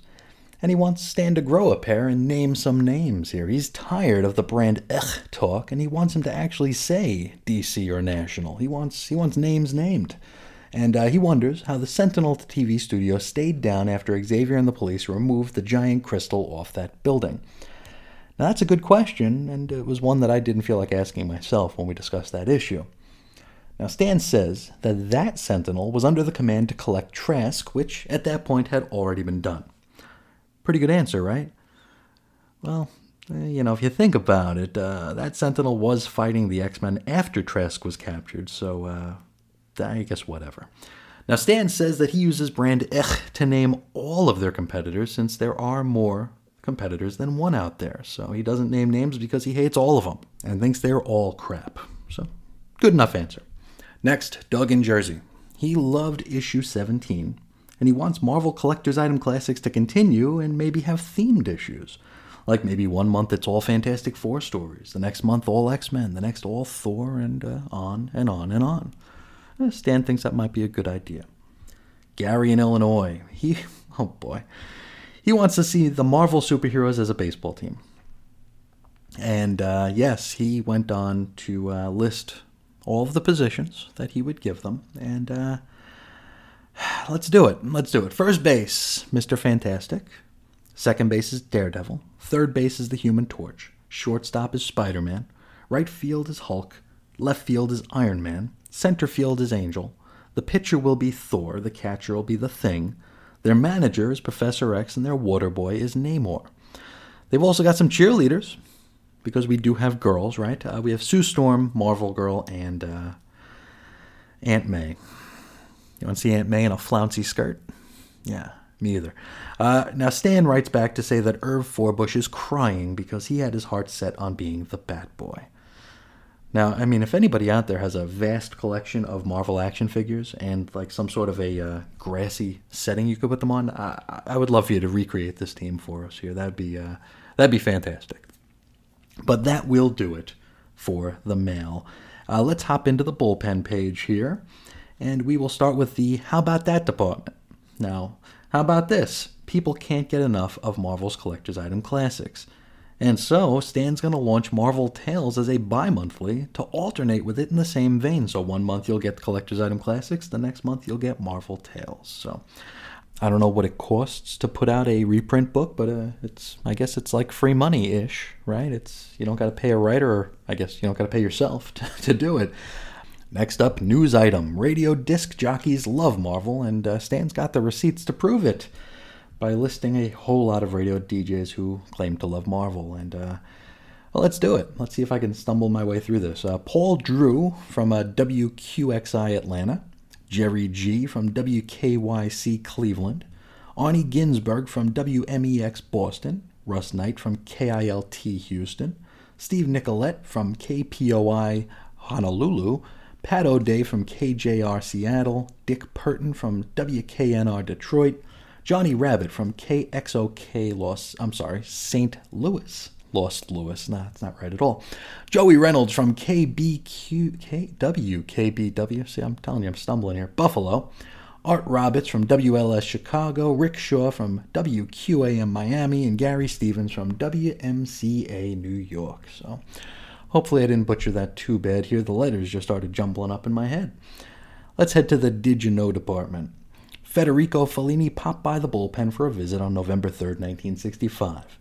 Now, Fellini, he released 8 1/2 a couple years prior and took an American tour of sorts. He would tour Disneyland with Walt Disney back in 1963, and then a tour of the Marvel bullpen with Stan Lee in 1965. So that's pretty crazy stuff, isn't it? And maybe gives Marvel a little bit more legitimacy, in that a famous foreign filmmaker is a fan of their work, or at least showed up for a tour. Strictly personal department. It's a big reveal here. Adam Austin is really Gene Colan. Why they changed his name? They didn't really say. News item. Spider-Man guest starred in Daredevil number 16 under the pencils of Jazzy John Romita. And the wrap-up here. Now this is where Stan gets a little salty. He mentions how some Marvel fanatics call them out on being disrespectful toward their competition. And we did just see that in the letters page, right? So Stan is going to explain why he do that. Now you see, for years Marvel has tried to upgrade what it means to be a comic book, trying to make it like a legitimate art form. And Stan goes as far as to say he doesn't hate the competition. In fact, they actually welcome competition. But, and we'll just quote Stan here, we'll let him say it, quote, "We do resent shabby, carelessly produced, badly written and drawn, conscienceless imitations of our Marvel mags, imitations which are callously lacking in quality and which are produced for the sole purpose of making a fast profit in the field which they themselves are helping to keep at the bottom of the artistic totem pole. Stan goes on to spend another several hundred words talking about how cluttered the newsstand racks are with garbage. Which, I mean, replace newsstand with LCS shelf, and he could be talking about today. You know, the big two and L. Let's include the indies, too. A lot of indies, they're putting out a ton of trash here. They're just trying to push each other off the racks by putting out... They're just trying to flood it. They're trying to flood it. I guess it's same as it ever was. I mean, do you want 7 or 8 Batman books a week that all contradict one another? Sure, why not? It has the Bat logo on it. Just buy it. You're going to buy it anyway. Just do it. But I want to hear from you all here about Stan's thoughts here about the competition here. And even if we relate it to the more contemporary direct market, the comics market of today here. Now, we talked a little bit about this in earlier episodes here, but there's been a lot of revisionist history done on Stan over the past, 20, 30 years, or probably even before that, but I've only been around for the past 30 or so in the fandom. But, people like to, some people, I don't want to make this a blanket statement by any means, but... I think they view Stan as a guy who was in the right place at the right time, a guy who never really wanted to be in comics, and as such just used other people to get famous. And I think that's very unfair. Of course, we all have our opinions here. We can all talk about, we could put up the big pie chart here and see who created what and who really has more of a claim to certain things here. Steve Ditko famously did the... a list of things that made Spider-Man what he is, and then drew the picture of Spider-Man and said, okay, well, who created Spider-Man? We could get into the nitty-gritty of that, but we won't.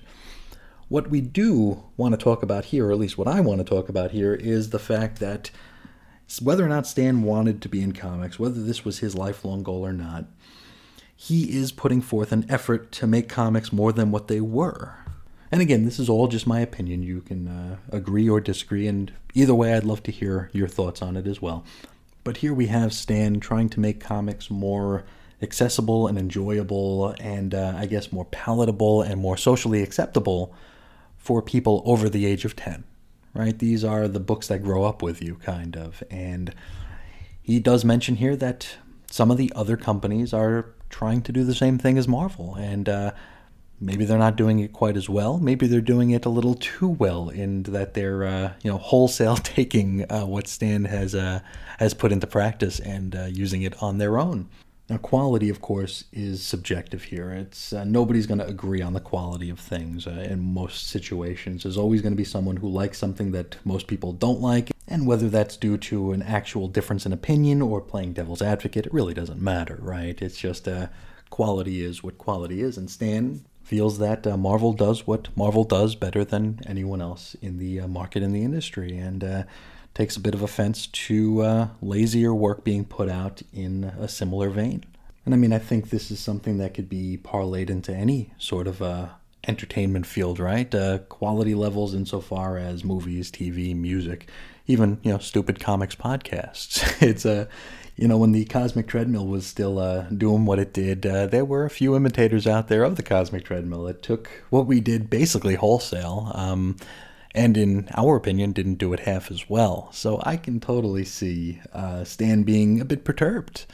One of the letter hacks last time out said that someone in the distinguished competition used Stan's "nuff said," which was basically all he needed to see to know that they were being ripped off, and... yeah, that's another thing I can kind of sympathize with, as I've listened to some shows that I've been able to actually read my script along with what they were saying because my words were coming out of their mouth. So I can totally get why this might start to get under Stan's skin. And is this little missive catty on his behalf? Maybe. It's entertaining, especially so many years removed here, to see... this sort of, the genesis of this sort of playful rivalry, because I think at the end of the day, comics creators, they're all friends. Doesn't matter what company they work for. They all know each other. They're still in the same business. They're offering each other gigs. They're jumping across the street. It's, it's a small industry. So it's funny that Stan can be a little spicy here, and I'm sure DC will lob some salvos across the street as well in their letters pages. So it's funny how it's the fans that seem the most offended when it's nobody's making fun of their work. They're just there to put their their 12 cents on the newsstand so they can pick up their newest issue. So I guess the more things change, the more they stay the same. People love to dig their heels in, choose their side. Coke versus Pepsi, Marvel versus DC, PlayStation versus Xbox. It's you invest in your side and make it your mission to white knight and stand up for billion-dollar companies who probably wouldn't pee on you if you were on fire. So that's the way of the world, in it. But that's going to do it for the bullpen bulletins. I do want to hear what you guys think about Stan's sassy little missive here, and where you fall on the argument. But before we get out of here, we do have the mighty Marvel checklist here. We're going to start with Fantastic Four number 51, which is a story featuring the Thing.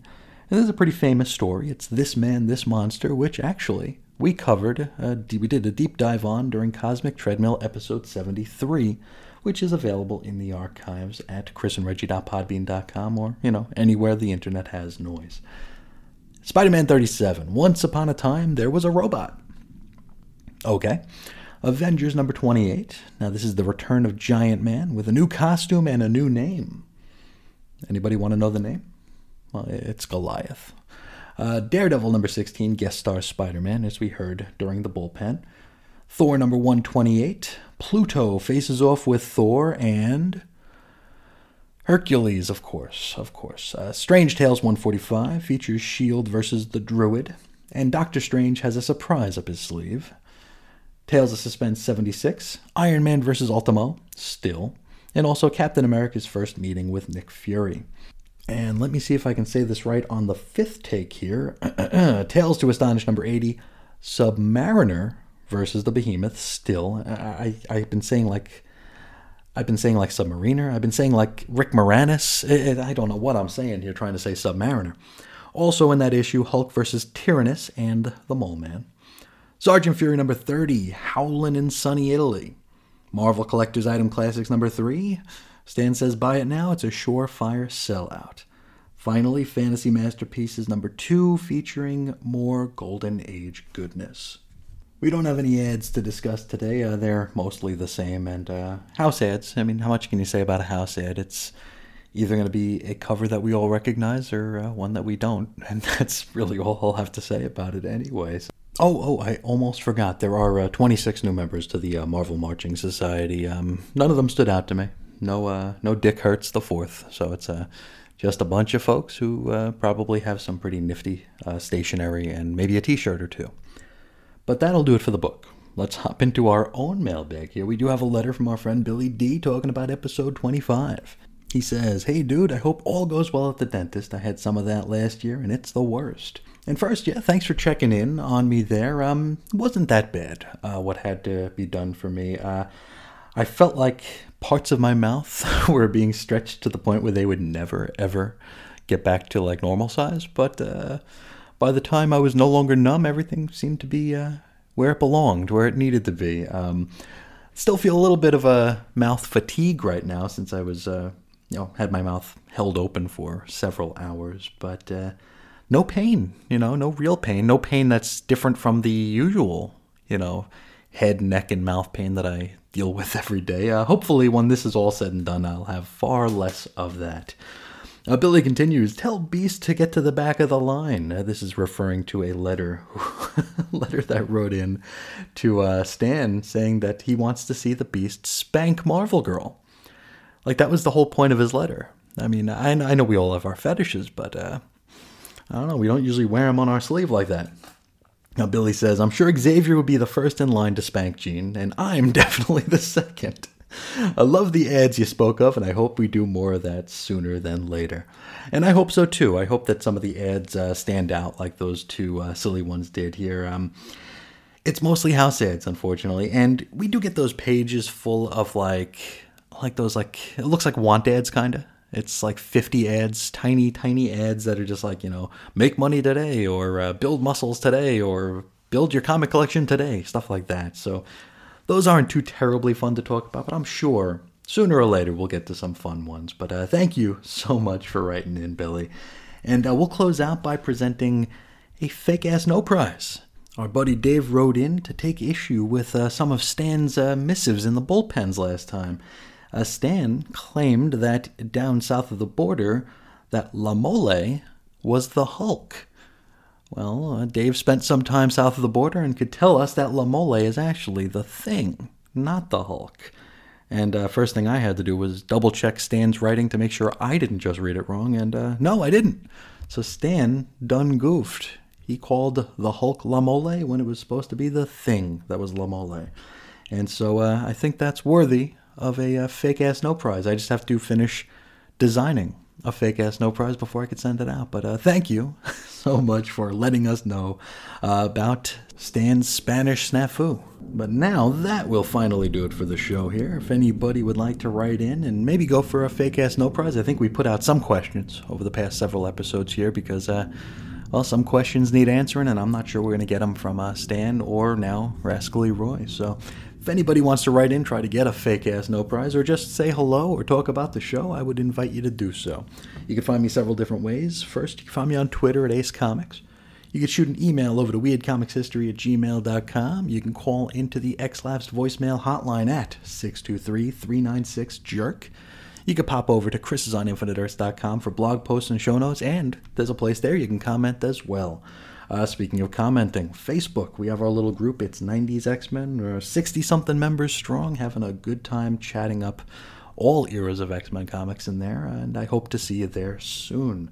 Finally, for all your Chris and Reggie listening needs, as well as the full X-Lapsed family of shows archives, you can head to chrisandreggie.podbean.com, available anywhere the internet aggregates noise. And that will do it for today. I'd like to thank you all so much for joining me on this essential journey. This might be the final episode for a little while. Hopefully my current year stuff will arrive at some point this month. It's a cursed package, it seems. This is as cursed as Cyclops' dread optic beams here. Every time it says it's going to deliver, something happens. Something happens. There's a delay. A truck breaks down. It's been touch and go all week. So hopefully by the next time you hear from me, we will be talking about original recipe X-Labs, but no promises. It very well could be the second part of this Dominus story, for all I know. But that'll do it for today. Thank you all so much for spending some time with me, and until next time, as always, I'll talk to you again real soon. See ya!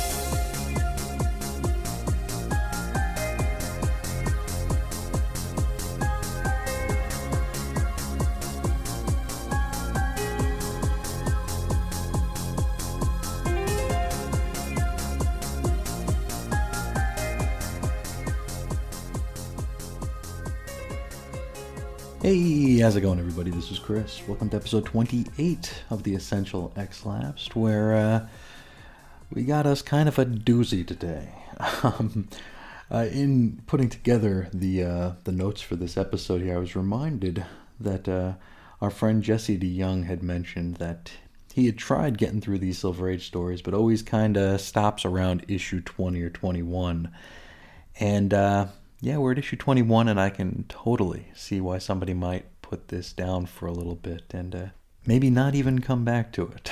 This is going to be a doozy. It is worth noting here that this is issue 21, and it's not the last issue of the volume, which, I mean, nowadays we really don't get more than 20 or 21 issues for an X-Men volume, do we? It's kind of a sad state of affairs, but yeah, it is current year after all.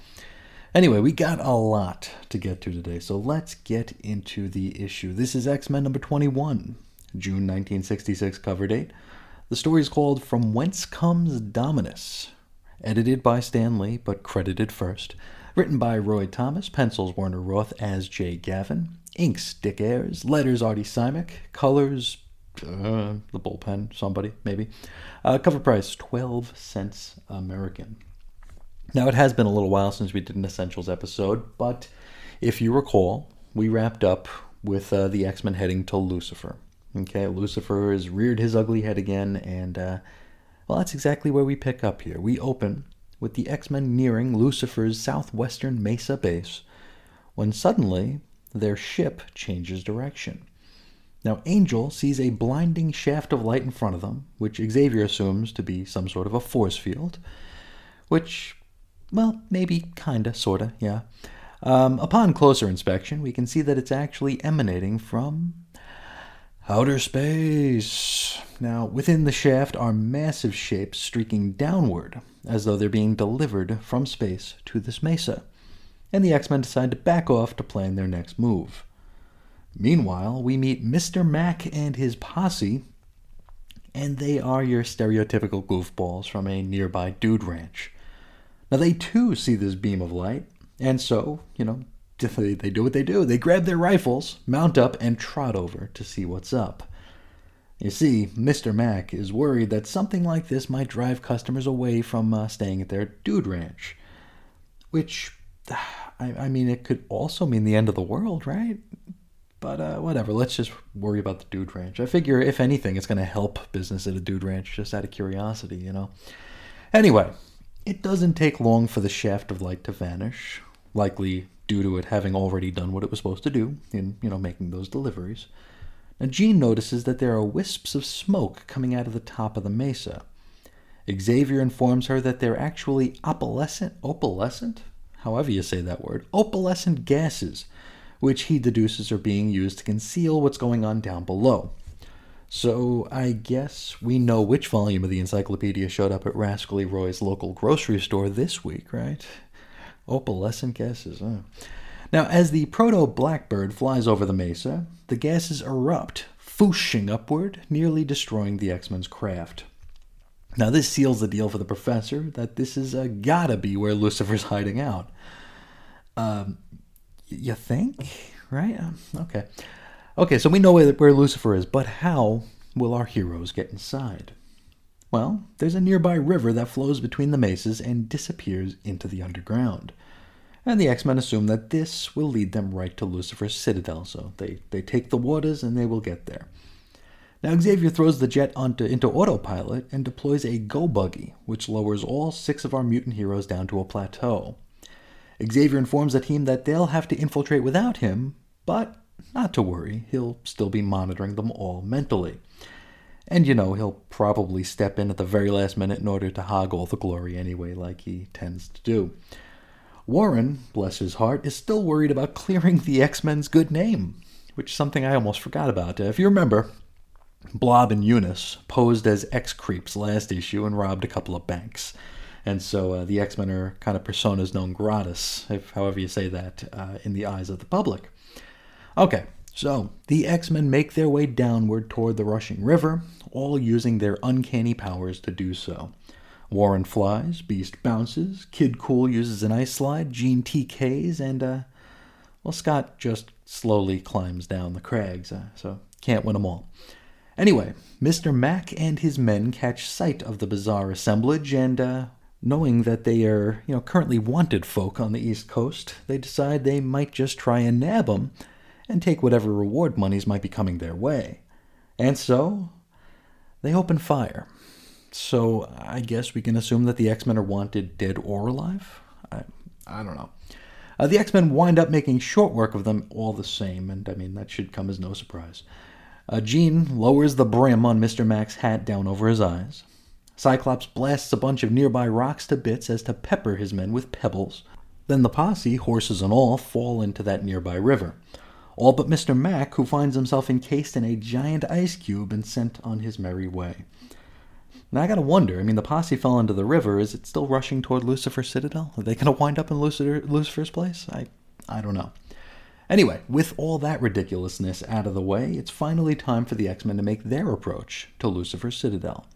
And so they load onto an ice raft and head for the river.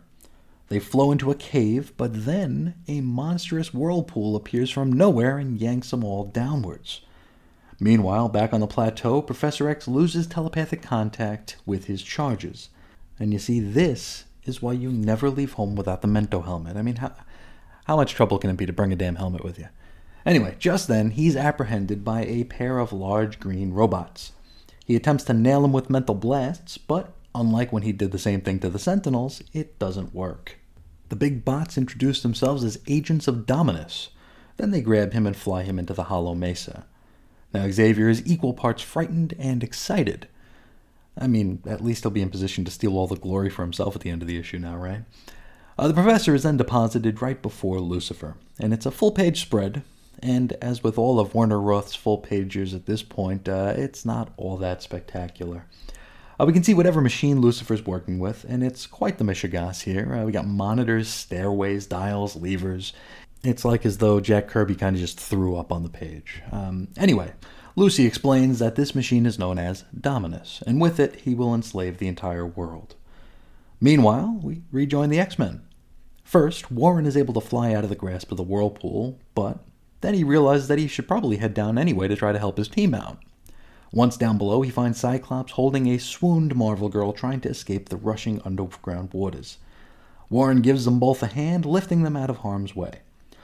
But just then, the trio find themselves encased in, say it with me, a glass box. Where do all these villains get their glass boxes? I feel like the X-Men have been put in glass boxes like 4 times at this point. Naturally, all 3 of these X-Men are powerless against it, so they're stuck. Elsewhere, we catch up with the Beast, who, while attempting to make his way to dry land, is nabbed by a pair of big green robots. Just then, Bobby arrives on an ice surfboard to try and save the day. And that reminds me, did I ever tell you how I used a Silver Surfer action figure as my Iceman back when I was a kid? When the X-Men figures came out, Series 2 had this really cool Iceman figure, and people of my vintage probably know the figure. It's, you can kind of see through it, it's kind of opaque, it's really, really cool. And it came with an ice slide, and it was just the coolest thing, but I couldn't find the damn thing anywhere. And our guy at the comic shop told us that this figure was actually rare. So we probably wouldn't be able to find it anywhere. And if he were to get one in the store, he'd probably mark it up in price since, it is rare. So after many months of not finding it and coveting it very much, I decided to just buy a Silver Surfer figure. And he came with a surfboard, naturally, which I figured could be used as an ice slide. And, while he was silver and not, sort of see-through, I figured it was close enough. And of course, I remember finding the Iceman figure like a week after shelling out the $5 on the Silver Surfer. So, Silver Surfer just sat in the box unused. Anyway, now Bobby cracks his surfboard over one of the bot's backs. Then Beast bounces off its belly, opening up the opportunity for them to escape. Unfortunately for them, they run face first into a metal wall that dropped down right in front of them. And, I think we could probably make an X-Men villains bingo card at this point. Glass boxes, gimmick walls. And I figure if Warren slips and falls into a net before the end of the issue, we'll have the trifecta.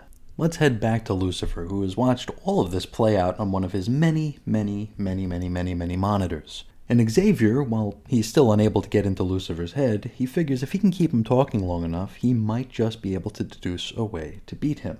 And so he lets Lucifer drone on for several pages about his plan.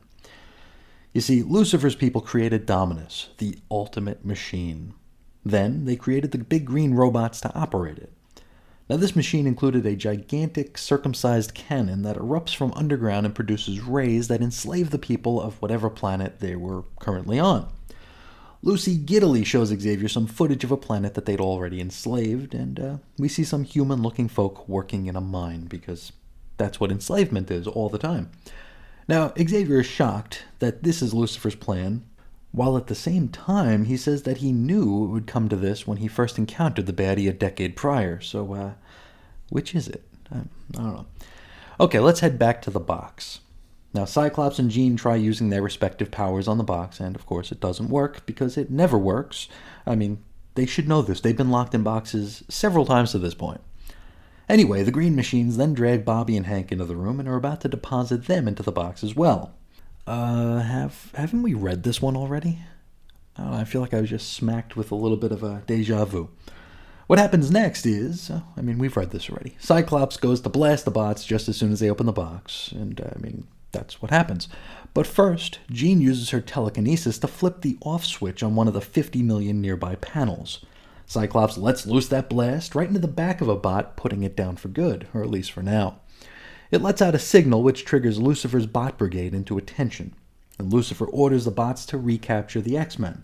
But by now, they've managed to escape into the Dominus machine, and the Dominus machine, if you remember, is a machine full of stairways and hallways and whatnot. It's basically a wall-mounted maze. It looks like it could be like a kids' game show, like where they run around a set wearing like a Velcro vest, and they put things on themselves like prizes to take home with them. It's very much like that. Anyway, so here is where this already strange and uneven story becomes somehow even more so. So we got the X-Men, and they're in the machine, right?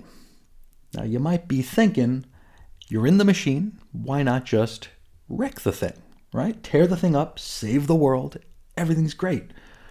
Well, Professor X has ordered them not to, which, if we stop and think about it, seems to always be his advice in these sort of situations.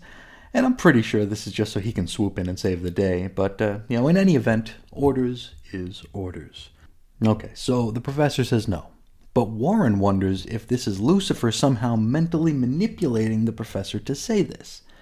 Now, Xavier, it's worth mentioning, looks to be catatonic at this point. But, he always kind of looks like that. So Warren, he's all about tearing this machine to bits, assuming that this isn't really Xavier's thoughts. However, Xavier's second-in-command, the field leader of the X-Men, Cyclops, won't allow him to defy their leader. And so we get a couple of pages of the X-Men arguing their next move. Now, Jean telekinesis Lucifer's cape over his head as though they were about to have a hockey fight, so he won't be able to contact his green machines, I guess. I don't know that he needs to, see to do that. I don't know. Then Warren, he's tired of arguing. He's like, screw this, and he swoops over to begin tearing up the machine. At which point, Cyclops lets loose an optic blast, nailing Angel right between his wings. Now Iceman worries that Syke's gone bad, and so he hurls a watermelon-sized ice block at him, which is deflected by telekinesis, so we know whose side Jean is on. Now it looks like our opposing teams of X-Men are Scott and Jean versus Bobby, Hank, and Warren. Now, Scott comments that he only dazed Warren with that blast, so he should quit being a wuss, and he'll be fine in a few minutes. Beast begins to lecture the group on what they ought to do. He's certain that Lucifer is manufacturing all of this, and it would be in everybody's best interest to just destroy the damn machine. He is cut off, however, by the arrival of a green machine. And over the course of the next page or so, the X-Men handily defeat all of the robots. I wonder if Roy's realizing he's running out of pages. I don't know. Just then, the Supreme One calls in to FaceTime on Lucifer's giant monitor, one of his many monitors. The Supreme One is not pleased by Lucifer's failure and sucks him back to wherever the hell they came from in order to punish him. As it's happening, Lucifer pleads with the X-Men to save him, but they don't. So, as the dust settles, just how in the hell did this all wind up ending so neatly? Huh, well, if you were a betting individual and you were to guess that Professor X had something to do with it, well, then you win the pony. You see, while the X-Men were arguing and while Lucifer was posturing, Xavier managed to pierce the baddie's mental screen and caused him to command the green machines recklessly. So our heroes really didn't do anything all that spectacular. It was all Xavier's doing, so same as it ever was. Now we wrap up with the X-Men returning to the Proto-Blackbird and a blurb warning us that next issue will feature Count Nefaria. So yeah, This was a tough read. I'm not going to lie to you. It was very uneven. I feel like we spent way too much time at certain things and we glossed over other bits that might be a little bit more important to the, you know, overall story and the presentation here. Like, I don't know why we needed so many pages with Mr. Mac, other than just to remind us again that the X-Men are feared and hated. It just seemed like such a waste. And on top of that, it feels like maybe Roy's a little trepidatious about like going off formula for the X-Men book here, because this is, you know, same as it ever was, right? The X-Men do something, they're unsuccessful, they get locked in a box, then Professor X at the last minute comes in and saves the day. In fairness to Roy, this is, you know, just his first two-part story, so maybe he's you know, easing himself into it here, not wanting to deviate from what came before all that much. But it feels a little too been there, done that, and doesn't really leave us feeling satisfied.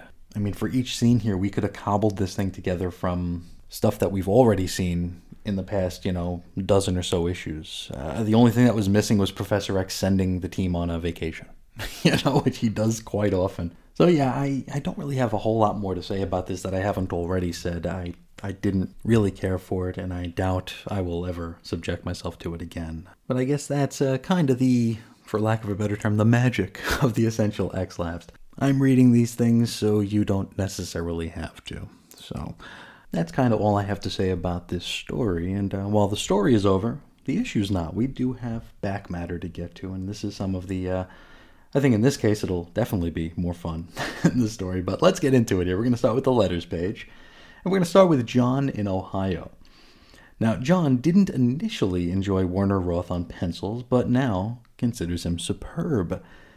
And if I'm being honest, I kind of had the opposite reaction. I thought Werner Roth was kind of a breath of fresh air after so many issues of Kirby, especially as Kirby was, I don't want to say phoning it in, but maybe just overworked around the time of like issue 11 or so.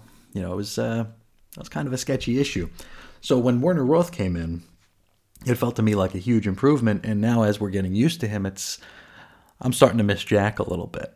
So it's a kind of an opposite reaction here from our buddy John. Now, speaking of the art here, John especially liked the Magneto reveal at the end of issue 17, which I definitely disagree with. I thought that was a very ugly page. Now, John also includes a clipping from the Cleveland Press newspaper written by Don Thompson, which talks up Marvel quite a bit. Now, Don Thompson might be a name familiar to some of you. He would go on to be the editor of the Comics Buyer's Guide in 1983. He and his wife Maggie already had a column in the Buyer's Guide for Comics Fandom, as it was called before Krauss Publications bought it, and they called it Beautiful Balloons, and that ran from 1972. Now, Don would pass away in 1994. Maggie would continue with CBG from there. Now, Stan replies to John that hundreds of Marvel maniacs had sent him Don's article. And Stan includes some quotes for us.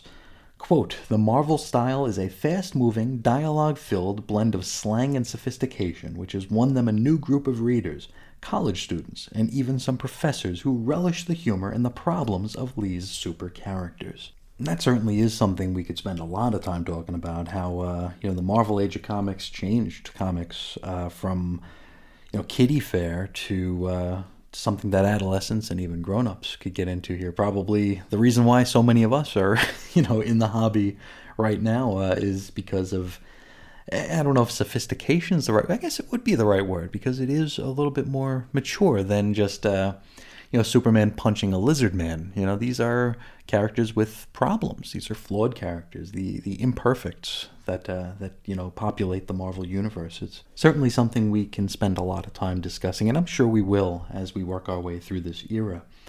But the next message comes from Gordon in Georgia, and he uses a lot of X words to explain J. Gavin's extraordinary, excellent pencils.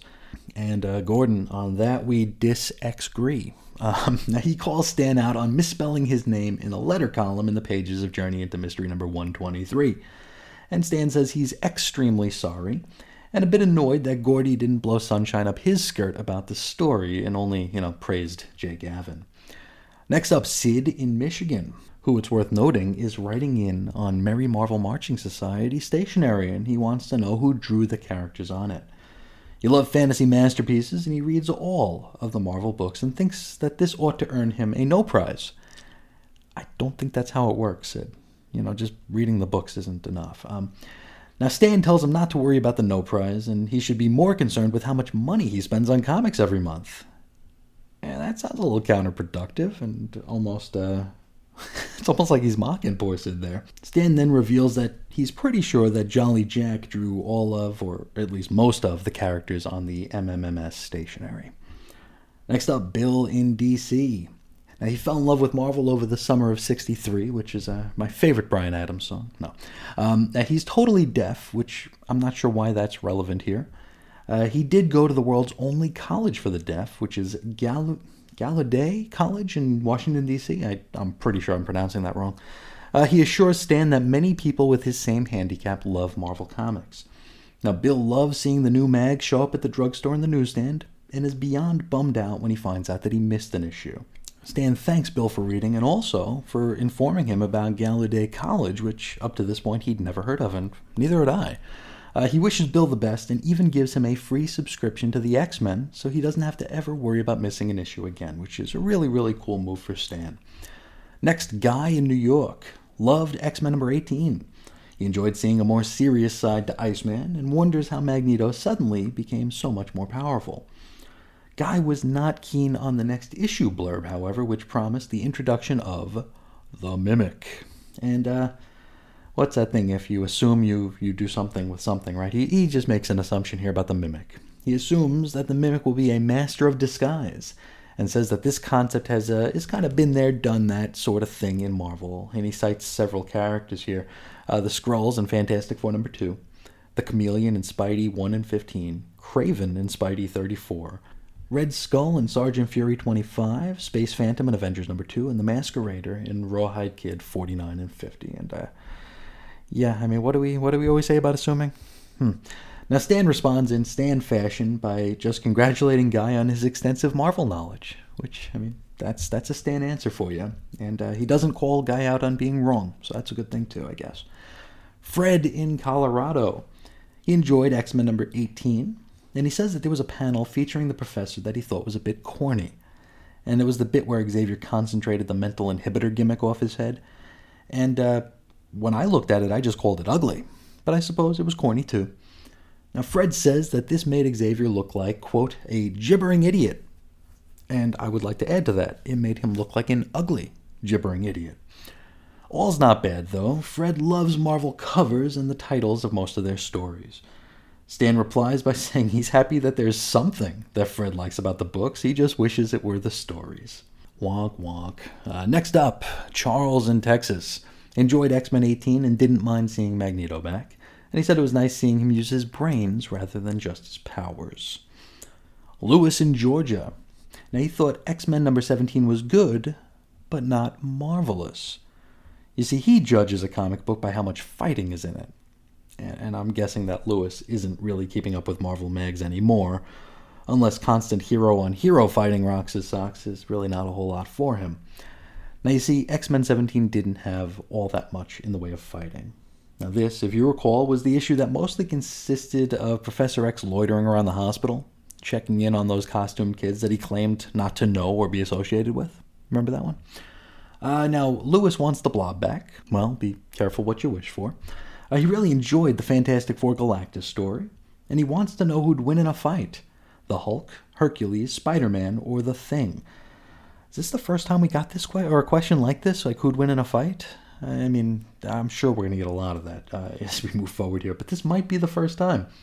And Stan replies that Irving Forbush would win that fight. He doesn't even mention the lack of fighting in issue 17, probably because Stan doesn't remember it. Personally, I'd rather just think that Stan is, purposely not engaging and not interested in that criticism. Next up, Laura in Massachusetts. Now, Laura just knew Stan would bring Magneto back, and she wasn't happy to see him. She was happy that he was deep six after just the one story, though. She says the X-Men hit its creative peak with the Juggernaut and the Sentinel stories, and doesn't want to see the Mag backpedal into Magneto and the Brotherhood days. And Stan tells Laura that, you know what, you're supposed to hate Magneto. He is a bad guy, after all. Next up, Ken in California has 5 things to say, and they're numbered. So I love these. I love letters that are numbered. Letters that are numbered. That's a weird sentence, isn't it? 1. X-Men 17 had the second best cover he has ever seen. His absolute favorite was Fantastic Four number 46. And Fantastic Four 46, by the way, features Black Bolt of the Inhumans front and center, so I suppose there is no accounting for taste. 2. X-Men number 17 had the best story he'd ever read. Wow. Okay. 3. The final panels of X-Men 17 were the most dramatic he'd ever seen, and that is, if I'm remembering right, that's where Magneto was revealed as being in the mansion. 4. Page 4, panel 2 of X-Men 17 was the corniest he'd ever seen, and this one featured Professor X thinking to himself that Beast shouldn't remove his mask. Maybe these pages were numbered differently back in the day. I'm not sure why this panel stood out to Ken, but. Okay, I mean, so far we've got 2 of the corniest panels in that book. I don't know.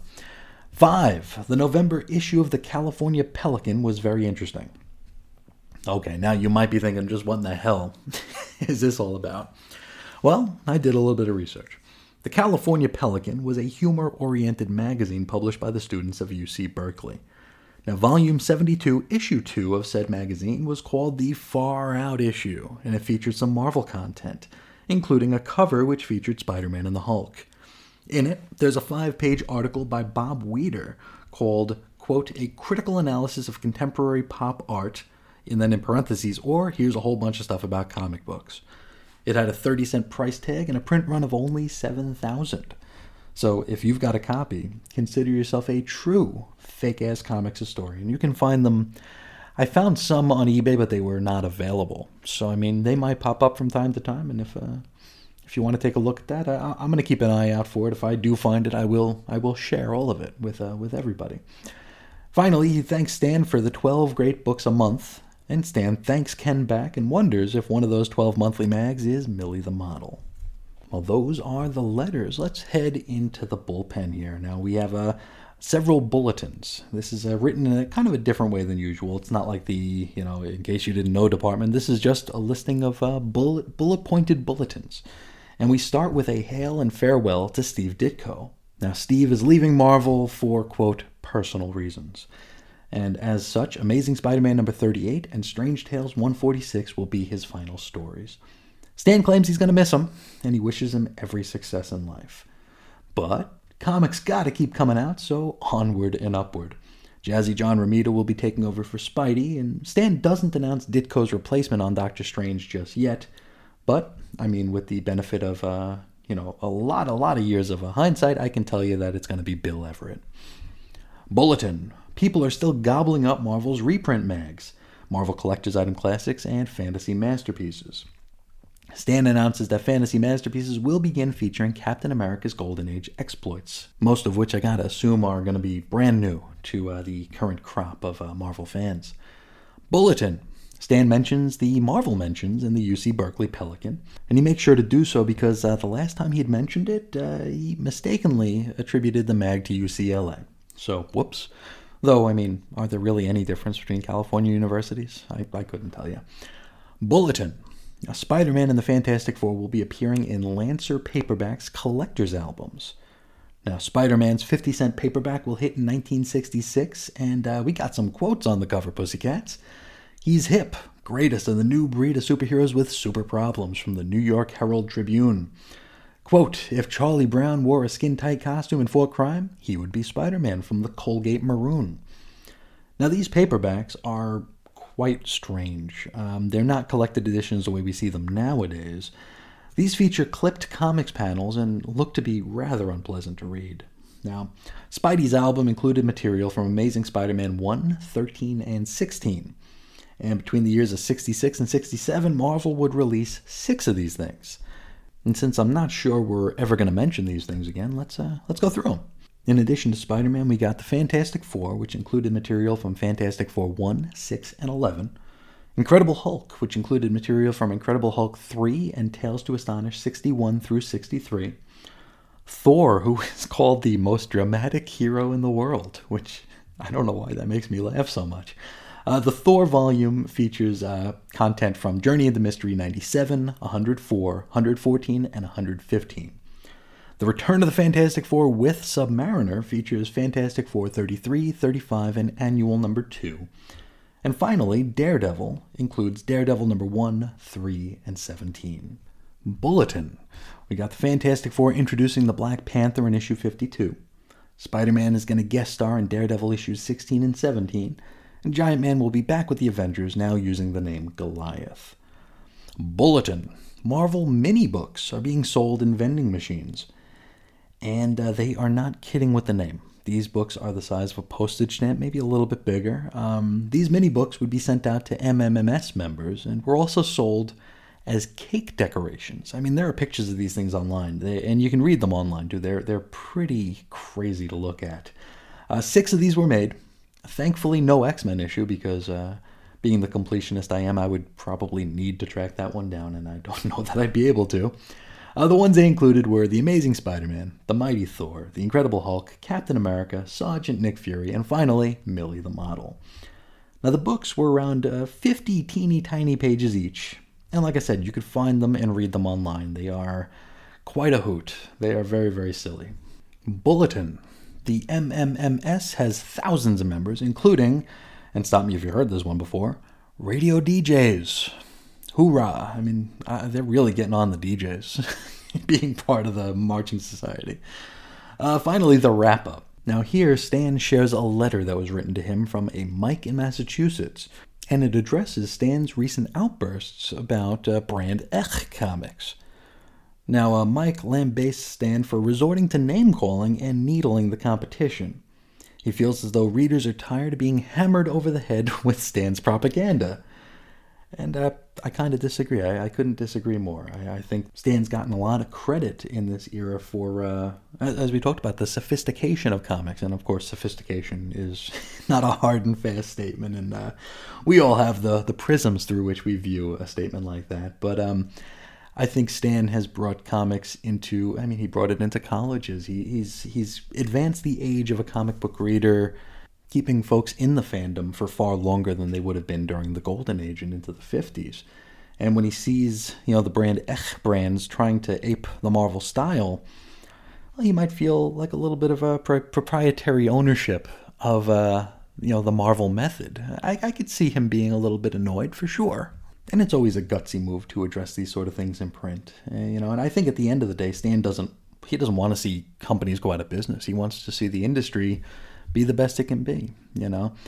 Now, Stan, he asks the rest of the readers if they truly feel this way, and he says if they do, well, he'll never mention the competition again. So I think we can use our mutant abilities of hindsight to know how that informal poll turned out. But those be the bulletins. Let's head into the mighty Marvel checklist. Fantastic 452 features the Black Panther. Spider-Man 38 has Spidey battle a batty new villain. Avengers 29 has Power Man, the Black Widow, and the Swordsman. Daredevil 17, Daredevil vs. Spidey. Thor 129 featuring, who else? Hercules. Strange Tales 146, Fury vs. Them, and Doctor Strange meets Eternity. Suspense 79, Iron Man faces disaster, and Captain America faces the Red Skull. Astonish 81, Submariner gone mad, and Hulk fights a bunch of people. Sergeant Fury 31, Captain Sawyer is back in action, so I guess we can all rejoice. Fantasy Masterpieces number 3, which features the beginning of the Golden Age Captain America reprints. Marvel Tales number 3 features Spider-Man, Thor, Ant-Man, and Human Torch. Finally, Collector's Item Classics number 3 features the Fantastic Four, Hulk, Iron Man, Doctor Strange, and The Watcher. So one of those things ain't quite like the other, huh? Well, that'd be the issue. Before we get out of here, let's head into the mailbag here. We're going to start with a message from our friend Joe Crawford regarding the Fantastic Four Annual number 3 episode. He says, I thoroughly enjoyed this episode, Chris. After this one, I wish you were covering every Silver Age book. Fantastic job. Until Franklin's a mutant again, make mine essential. And then in parentheses, that could actually change, I guess, but you know what I mean. And yes, I certainly do. And I would not be surprised if Franklin does become a mutant again, and then demutanted, and then remutanted, and so on and so on. But thank you so much for your kind words about that episode. And it's funny you mention covering more Silver Age stuff here, because where we sit right now, I'm not exactly sure what the next episode's going to be, because I wanted to make sure we finished the 2-part Lucifer Dominus storyline before I made the decision. We might be going straight into the next issue of X-Men, or we might be doing a little side trip through Strange Tales to introduce the mutant menace of Mentalo, who makes his debut in a 3-part Nick Fury Agent of S.H.I.E.L.D. story. And so I put that out there on a few of the social media platforms if Mentalo warranted a deep dive, or a semi-deep dive, I suppose, just covering stories that he first appeared in, considering that he's not really an X-Men character, but he is a mutant, and I mean, that's kind of the mandate of the show, is that we deal with all the mutant stuff. And, of course, in the current year, Mentalo is a cast member in the Sword book, and from some of the responses I got when I posed the question, this volume of Sword was when some folks actually met Mentalo, and they just assumed that he was, an X-Men character going back to the long ago. So we might cover that. We might just mention it. I've got both scripts written. I have the script written for the next issue of X-Men, and I have the script written for the Strange Tales one, so we'll see. Though by now, if you're listening to this episode, I've already made the decision, and I've probably already recorded whichever one that is, but I suppose we'll all find out a couple of episodes from now which direction we're headed in. But thanks again for your kind words. The Fantastic Four Annual was a very fun one to take a look at least with an eye toward analysis. Just seeing what an important issue it was for the seminal Marvel Universe. It's one of those odd books that makes me nostalgic for an era that I never even lived through. Next up, we got Jeremiah, who did some essential catch-up.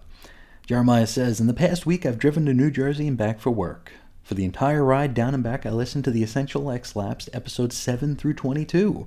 You could say that I continue to be lapsed on my podcast listening. Starting next week, I will be back in the office 3 days a week and will be listening to podcasts for the commute. Anyway, I thoroughly enjoyed listening to back-to-back-to-back episodes where you describe and analyze the earliest of X-Men adventures. I have no real intentions to go back and read these stories for myself, only because my reading pile is too large as it is. That's why I love the show so much. Through your show, I get a great understanding of the building blocks of the X-Men, and to a certain extent, the entire Marvel Universe.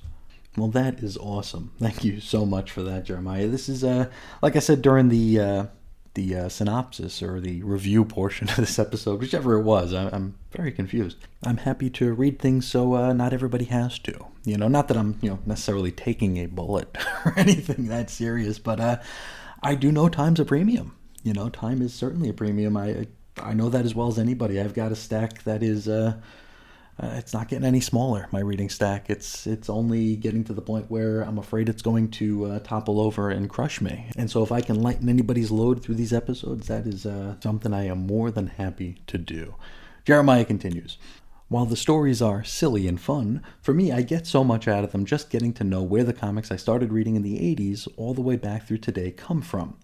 I'm particularly glad to hear how you now have access to the bullpen bulletins and letters pages, because they add so much to the context of the time when these stories were created.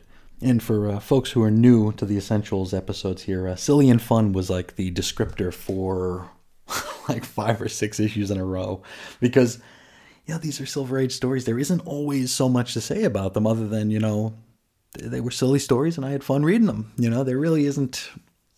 It's not like a Jonathan Hickman book. It's not like a current year Hox Pox, post-Hox Pox title where, there's symbolism and subtext and stuff like that. Here it's just silly and fun. And I tell you what, I am so happy that I was able to find the bullpen bulletins and the letters pages. I got to definitely thank Ed and Pat for hooking me up with those. They do add so much, and while they add so much time to the preparation of these episodes, it's funny, when I started the Essentials run, I figured that these were going to be quick. Yeah, when I started X-Labs, I thought it was going to be quick. I thought they were going to be in and out episodes, 15, 20 minutes a pop, bada bing, bada boom, on to the next one.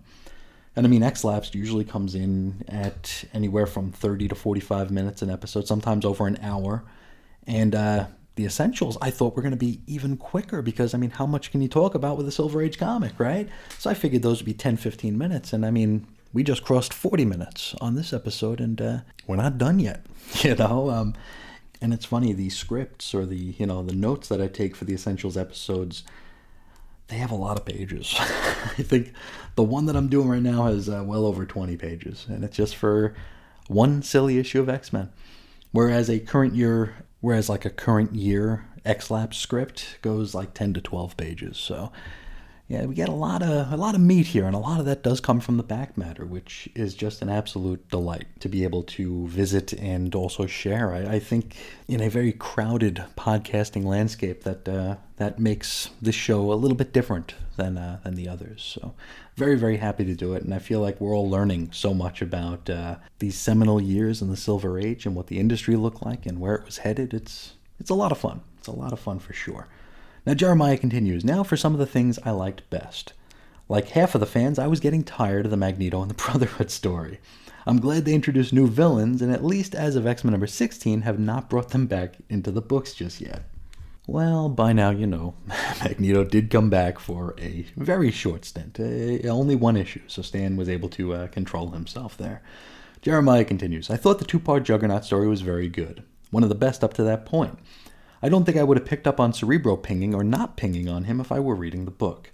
I also liked that it was a two-part story, but I understand why it would be criticized back in the day. Now, what Jeremiah is referring to is the fact that Cerebro, you know, the mutant detection machine, pinged when the Juggernaut showed up. And the Juggernaut, of course, is not a mutant. And it's interesting visiting that in 2021 as opposed to back in, you know, 65, 66, because just like Jeremiah said, I probably wouldn't have noticed anything weird about that back in the day, but knowing now what we know and all the hindsight we've got and how, you know, people have been called out for suggesting the Juggernaut was a mutant incorrectly. And in our current year, Krakoan era, I mean, one of Juggernaut's top character traits is the fact that he's a human. You know, he can't go to Krakoa because he's not a mutant. So it's easy for us to comment on that now, but back in the day, I'm pretty sure I would have missed it as well.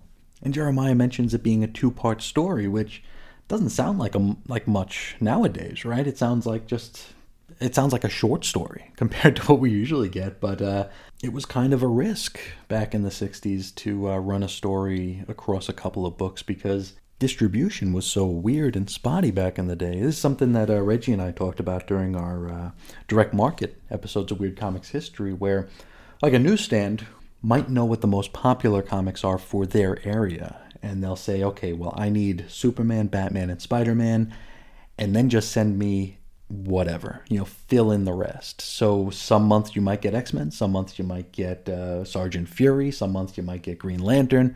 You just don't know. All you know is the ones that you made sure to ask for because, I mean, these were newsstands. They don't necessarily care which comics they get, and the kids probably didn't care all that much either, so long as they were getting, you know, the big books that the newsstand made sure to order. So yeah, if you found X-Men number, 12 and 13, I suppose. If you found 12 and couldn't find 13, you were out of luck. You didn't know how the story ended, or vice versa. If you were able to find 13 and not 12, you don't know how the story started.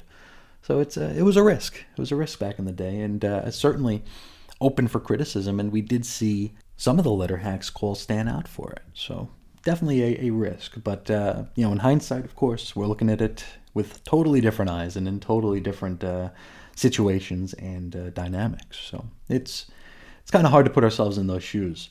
Jeremiah continues, I like the issue with the Stranger and all the fantastical, nonsensical stuff that happened, just because that I felt like that was Kirby's influence more than anything that Stan did. I also agree with you that the Sentinel story was pretty weak. Things felt shoehorned and contrived. It was missing some of the normal drama these stories typically have. And yeah, I mean, we go from the two-part Juggernaut story to a three-part Sentinel story, and it definitely didn't need and it's weird to say about a Silver Age book, but it didn't need three parts, and it was very contrived, very shoehorned, And of course, we could probably lampshade that by saying, you know, hey, it's the Silver Age, but that doesn't necessarily make it any more engaging or fun to read. Jeremiah continues, I think my favorite episode, though, was the one where you covered Fantastic Four Annual number 3. Or was it number 4, Stan? I've never seen this book, never read a reprint, but I'm well aware of its significance. In my mind, I equate it with Showcase number 100 as being an achievement in the Silver Age just by bringing all the characters together. And yes, I totally agree. That was one of the more fun episodes that I've ever put together for the project. And it's funny, when I think that I almost didn't do it. I figured I was just going to mention it. You know, the X-Men appeared in this Fantastic Four Annual, and I really wasn't even planning on reading it for the show so I can make, you know, actual points about it. So I'm glad that I did, and I'm glad that we did the episode on it, because it was a blast, and a lot of people seemed to enjoy it. So that's super cool. Jeremiah continues, I'd finally like to mention that I enjoy the mailbag you still present, and I wanted to say that I still like being a part of this conversation and group that you facilitated between the show and the Facebook group.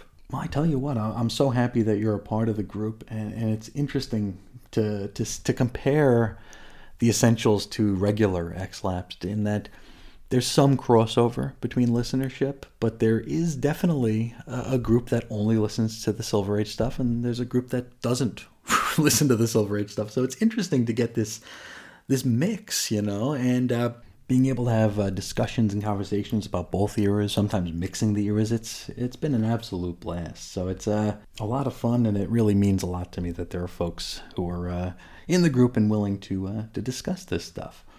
Jeremiah closes out with, I think that's enough of my going on and on. Keep up the great work. But he does include a P.S. I have bought and read X-Men Volume 6, 1, and 2, and I'm looking forward to hearing your thoughts on the regular X-Lab show.